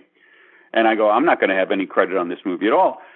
And it wasn't until the movie was well into production that I get the shooting draft and it's essentially the draft that I worked on with Will in 2003. They went back to that. They, they realized at some point that that script wasn't working and so they went back and and then Akiva essentially rewrote chunks of my of my script from the, the 2003 draft, where, where you know maintained the same basic formula. All the I I when I look at the movie now, I would say that the I feel like the first two thirds are very much my movie that's you know his relationship with the dog, everything, the way the creatures are, all that. But the final third of the movie, when the boy and the woman show up, is very different. That's where it becomes much more Akiva's movie or or that script. Um, you know, some of the dynamics are the same, especially the, if the final attack by the creatures on his house but that's that's where it sort of became markedly different. It was a very different like the the girl was a much darker character and the whole the the boy was a very damaged and it was a it was a more, it was a much more it was a darker more complex story and the, the whole there were revelations about the creatures and so anyhow, so the I'm very happy. I'm proud of the movie. I'm happy with the movie's success. I've met so many people who love it, but it's not entirely the movie that I envisioned.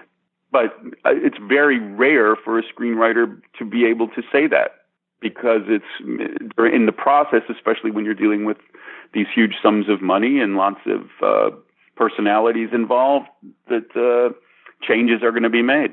Where does John Logan fit into this story? When Ridley came on board, he brought on John Logan because they had just worked on a project together. and John Logan wrote a draft. I was so I was off. I had worked on, you know, I'd been with the project for a long time. Everybody signs on to my script, and then I'm essentially told, "So long." And Ridley brought on John Logan, and I've read the John Logan draft. It's very interesting, and and, it's an interest, but it's, it was very different and um, than what I had done or proposed. And Warner Brothers did not approve the the John Logan draft and pretty much insisted that I come back on. And so I I worked with Ridley then on the draft on the draft that then was going into production with him. I've met Ridley since he he was he, there was actually one moment where he was thinking of coming back on years later. We met and and had a wonderful kind of re-meeting but it wasn't it wasn't the uh I, I think I mean you know the studio was saying we want you to work with Mark and he you know I I don't know you know we got along fine. I did a lot of I worked really hard with him. I was in his offices all the time and we were hammering out the script but it, it was sort of like a, an arranged marriage I've read your 96 and then uh, in March of 97 draft and then Logan draft. I haven't ever seen the 2003, so I'm curious what was that like working with Will Smith in 2003 trying to get this going? Even though I'm really fond of that original draft, I actually think the 2003 Will Smith draft was maybe the best draft of the script. So there were there were some really interesting ideas in that one in that 2003 draft, when the girl and the boy show up, when Neville meets them, he rescues the girl, he rescues them or they meet, and he takes the girl, he gets the girl to safety, but the little boy is taken by the creatures. And so he then takes the woman back to his home, his, you know, fortress home, and tends to her. She's addicted to drugs, She's got a lot of problems psychologically. And so they're kind of developing a relationship, but both are under the assumption that the boy has been killed because he was taken by the creatures. Neville is very much about staying safe. He's all about staying in his house, being protected, not taking any risks, choosing the safe path. And she starts to challenge him on that, bringing up the idea, these stories that she's heard about there being other survivors somewhere. You know, we need to go out and maybe try to find them. And he's like, no, no, no, no, no. I'm safe here. We're safe here. We should stay here.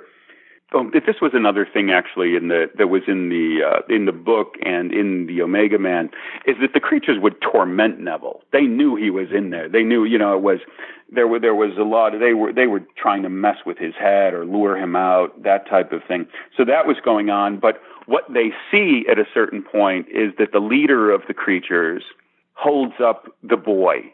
It was her brother. It was her little brother in the in, in that script and showing them that they have him and he's alive. The girl help she goes, We've got to go find him. We've got to go rescue him. We've got to find their hive, their their central where do they sleep? Where do they gather? They must have a central place somewhere. Um, so she's determined to go find, to go rescue her brother. And Neville's like, no, it's a suicide mission. That's what they want us to do. We're we're dead. We, you know, you've got to just recon- You've got to just realize that you know, the boy is doomed, and and if we go after him, we're going to die. And he won't let her leave. It, it, it you know becomes a bit of a control thing, and she drugs him, knocks him out, leaving him, and and and opens up his facility and and escape and leaves. And leaving him vulnerable so that the creatures attack. He manages to escape. Neville manages to escape, but his house is destroyed and he doesn't know where the girl and the boy are or where the and so where the creatures are. Or I think he has figured out where their headquarters is their lair um, which was very creepy because it was in an abandoned hospital. And I always find like abandoned hospitals very creepy. So he's at this point then in the story where what does he do? You know does he go off and try to find a new home and secure himself somewhere else or does he go try to find the girl and the boy and the human thing to do to regain his humanity? He goes and he goes to rescue them. So he goes to the hospital where he knows the creatures are, and he goes in there, and what he finds, what he discovers in the basement of that hospital, is that the creatures are breeding, that they have offspring, that there are children, there are babies. It was a nod to the Matheson book that they're the next generation, that they're the next evolutionary form, that things are going to move differently, proceed differently. And him seeing their children and mothers caring for their children totally messes with Neville's head. Like, I've been killing these things and looking at them as monsters when they're just trying to survive and protect their offspring. And so he has a final confrontation with the you know the the the the main antagonist, the main creature. He ends up killing him, and he manages to escape with the girl. But he's the suggestion he's not going to keep hunting and killing the the creatures. They're going to get away and try to see if there are other people out there. And then that was how it and that was how it ended.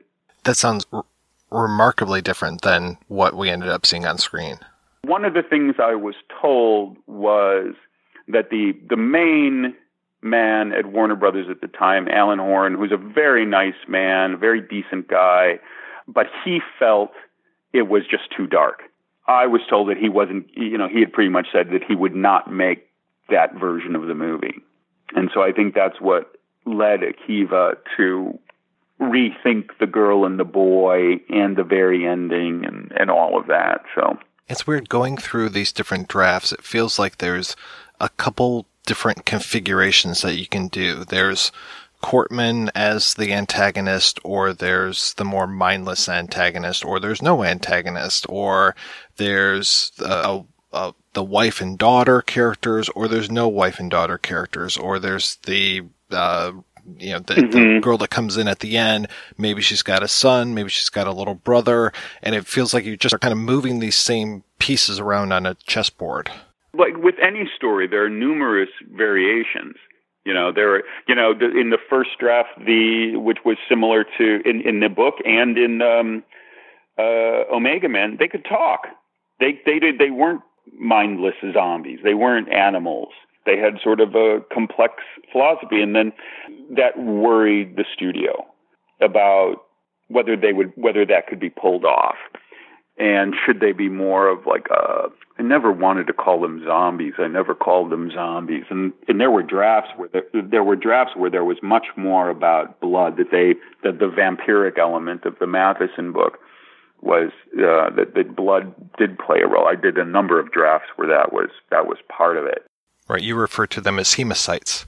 Hemocytes, I know, which is a term, which is a blood, which is a blood term, and my my thinking was is that there was some probably some type of report done, and but somewhere along the line that got misinterpreted as misinterpreted as as that was what they were, or, or somehow that's what they became called, which I always thought was a pretty cool term. But I ended up really coming around to the idea um, that they should be voiceless and that they should be much more primitive and kind of savage. I one of my a lot of my notes I, I remember watching documentaries about hyenas and about hyena behavior kind of modeled a lot of their action in the script around how hyenas behave so that there was something kind of savage yet intelligent and clever about them. They weren't dumb. That in in, in none of my drafts the, the uh, were they dim-witted. They always had a certain cleverness to them, like smart animals so yeah, that was that was that was always kind of interesting to me. So, from what I understand, this relationship that you had with Will Smith in 2003 is also going to be leading you into working on Old Boy. That's a whole other story. I was sitting in my office one day when I got a call, and it was from Will Smith's assistant saying, Will wants to talk to you. Will you be available in 15 minutes? And I'm like, sure. And so Will calls in about 15 minutes and he says to me, Mark, I really loved working with you on I Am Legend. I want you to write my next project. And I go, Of course. What is it? And he goes, It's a remake of Old Boy. Do you know Old Boy? And boy, did I know Old Boy. Uh, I loved Old Boy. I, I was obsessed with Old Boy. And Will says, I want you to write the re, I want you to write, we're going to do a remake. I want you to write it. And I've advocated you to the director and you have to come out to LA in a couple of days for all this to proceed and you need to meet the director. And I go, okay, who? And he goes, Steven Spielberg. And I've pretty much was speechless at that point. And Will said, Steven really wants to do it. He's really interested. We, he's watched the movie. We've talked about it. Um, we've got lots of ideas, and he wants to he wants to meet you. And so, just a few days later, I was getting on a plane from Boston to L.A. and meeting Steven Spielberg and talking about Old Boy. The first thing I did actually was bring him the a set of the original graphic novels. I thought that he might not be aware of them, and so I wanted to share those with him. And I don't know how many people are familiar with the graphic novels of Old Boy, but they're it's a very different story, and the revelations in it are very different from the film. So I just thought it was an interesting adaptation. And if we wanted to talk about maybe going in different directions, maybe there might be something in the original source material. So I brought that, and he was very in, intrigued by that, and we had a great conversation, and I was hired. You know, it was an incredible opportunity. You know, I, I was, and when I talked to Steve, I met with Steven, boy, three or four times, I think, probably on on that project, and we got along great. He loved all my ideas and he had told me that he whether Will might be a little hesitant or whatever. Steven wanted to. He was determined not to do a light version of the story, to stick with the incest, just to have it be intense and violent. And he was, you know, like if we do a watered down version of this, we're going to get raked over the coals. So we have we ours has to be dark, as dark and twisted as the original, or if not more. And I'm like, sounds great and he's like, I want to do this. I'm, my son is well, you know, my son loves the original movie, and we we've got to we've got to do this with some integrity, and we've got to do it with the same kind of intensity and same kind of style and all this. So he was, you know, Steven was on board to do probably the kind of movie that he he very rarely does, and um, I was really excited about that. And so I then spent about um probably a month writing a very detailed, very specific treatment. It was probably a 30 page treatment that was similar to my experience with I Am Legend, where I really saw the movie, where I really knew what I wanted to do, and it all just became very clear to me. And that I was really proud of that treatment. And I became very connected with the material. I was like, I was like, I really want to do this. This is, this is going to be something the day I turned in the treatment, I found out that there had been a big falling out between Steven Spielberg and the other producers, and the whole thing fell apart. And Steven wasn't going to do the movie. And because Steven wasn't going to do the movie, Will wasn't going to do the movie.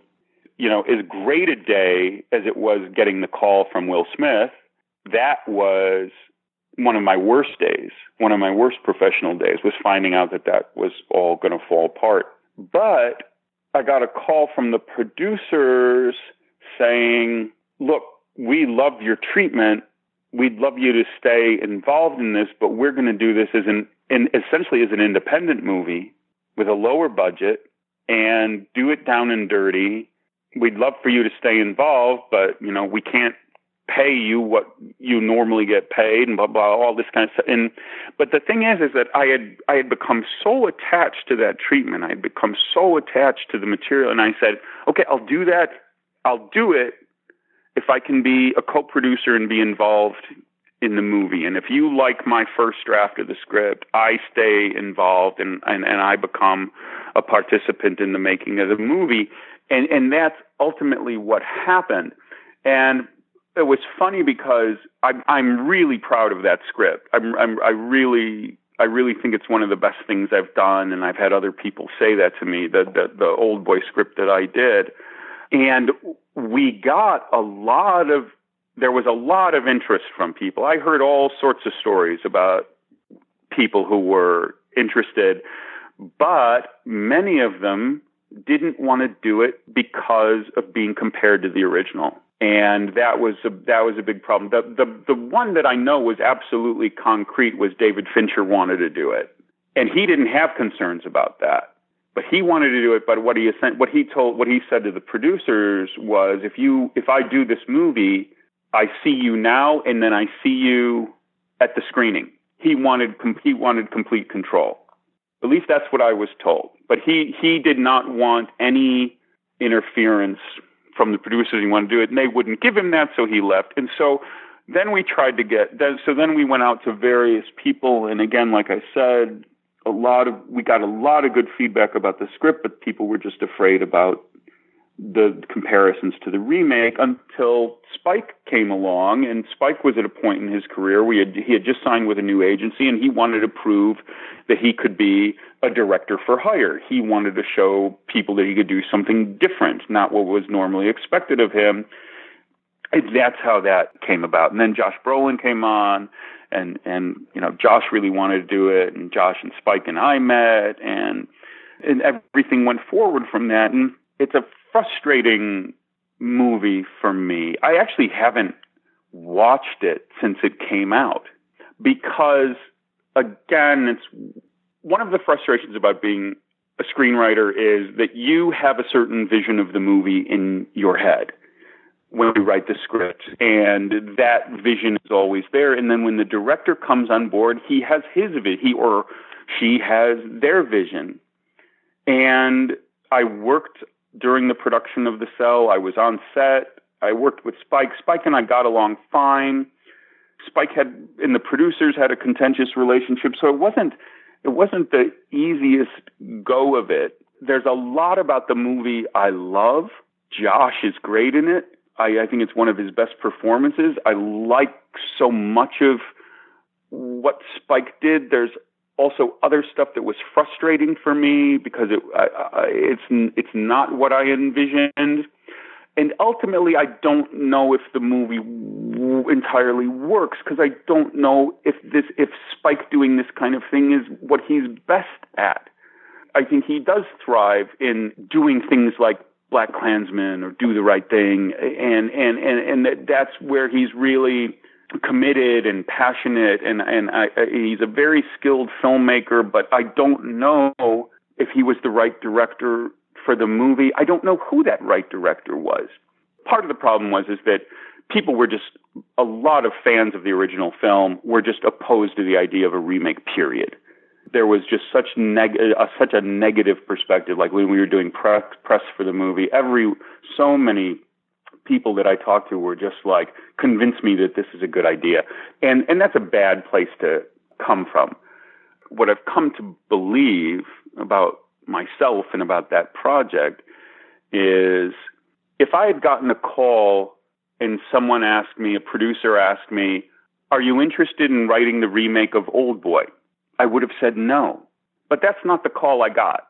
The call I got was, how about writing a remake of Old Boy starring Will Smith, directed by Steven Spielberg? I'm not going to turn that down. But when they left, the headspace I was in was I was so attached to the project. I was just so attached to what I had done creatively with it so far that I wanted to see it through. All right. Well, thank you so much for your time. I really appreciate this. Have a good night. Okay, bye.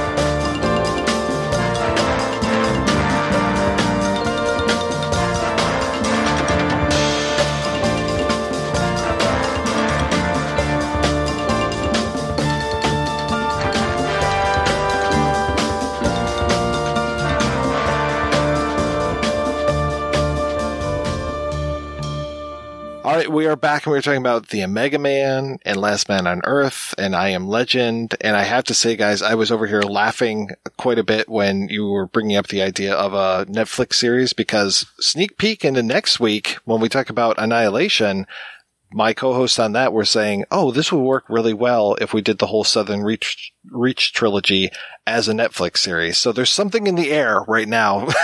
it's like you got a failing movie, turn it into a Netflix uh, Netflix project. How long can this bubble last? And who even has the time to watch all of this stuff? yeah, I know I don't. I keep hearing about great TV shows that I just have no time to watch. I confess it's been a long time since I've watched any sort of multi-part TV show. My wife is always saying, "Hey, you know, try watching this, try watching that," and no, I'm still my head's still in the old days of episodic TV. Yep, let's have a half hour episode when I feel like it, when I've got the time. Otherwise, no, it's movies all the way, baby. Yeah, it was kind of weird with this CBS All Access thing, how they're just releasing one episode a week of stuff, even stuff that's canceled, like Swamp Thing. It's like, why not just dump it all right now, guys? Come on. But no, it's every week. So I kind of like that. And I kind of like this whole idea, like watching Star Trek Discovery and having one episode each week. I was just like, okay, yeah, you're keeping me in suspense. I am very curious what's going to happen next. So it can still happen, guys. You can still do a week to week TV series. It's okay. Deferred gratification is now retro. That's so early 21st century. So I want to thank you guys for coming on the show, and I'm very curious, Morris, what's the latest with you, sir? Well, uh, by the time this episode drops, we should have a couple of new episodes, well, one new episode of Love That Album. Uh, I'll be talking with a wonderful film blogger, Kerry Gately Fristo, about the 1971 album from Todd Rundgren's Something Anything. So uh, a lot of wonderful power pop talk there, I'm hoping. And uh, I've just finished editing, but we'll release later on in the month an interview that I did with uh, director Gillian Armstrong about her 1982 film Starstruck, and I also had a discussion with um, uh, local uh, film scriptwriter or TV show scriptwriter, Mr. Paul Ryan. No, not that Paul Ryan. Yeah, uh, we had a lot of uh, interesting things I hope to say about Starstruck, and certainly it was absolutely marvelous having uh, Gillian on the show, and she was she's very very affectionate and very fond of uh, that film. I think she still calls it her baby, and she's done a ton of stuff, and everyone seems to remember her mostly for My Brilliant Career. But I, I think that Starstruck really did sort of start a lot of things in terms of uh, visual aspects of Australian cinema over the next 10, 15 years or so. So, Andrew, what's keeping you busy these days? Uh, my own private dystopian hell is my PhD, actually, which is almost finished. But I've also been uh, working on, I've got a new sort of pulp history book that I've uh, co edited. It's called um, Sticking It to the Man uh, Revolution and Counterculture in Pulp and Popular Fiction 1950 to 1980.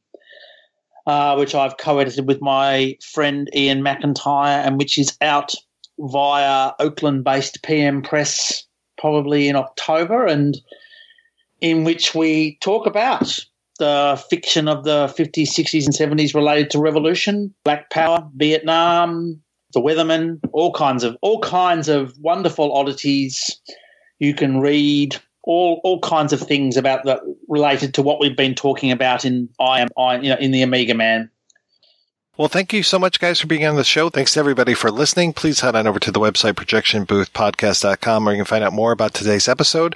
You'll also find links over to iTunes, or I suppose maybe by the time this episode gets out, it'll be called Apple Podcast. That really rolls off the tongue, where you can rate and review the show, and to Patreon, where you can make a donation to the show. Donors get early access to every episode as long as I'm not running late.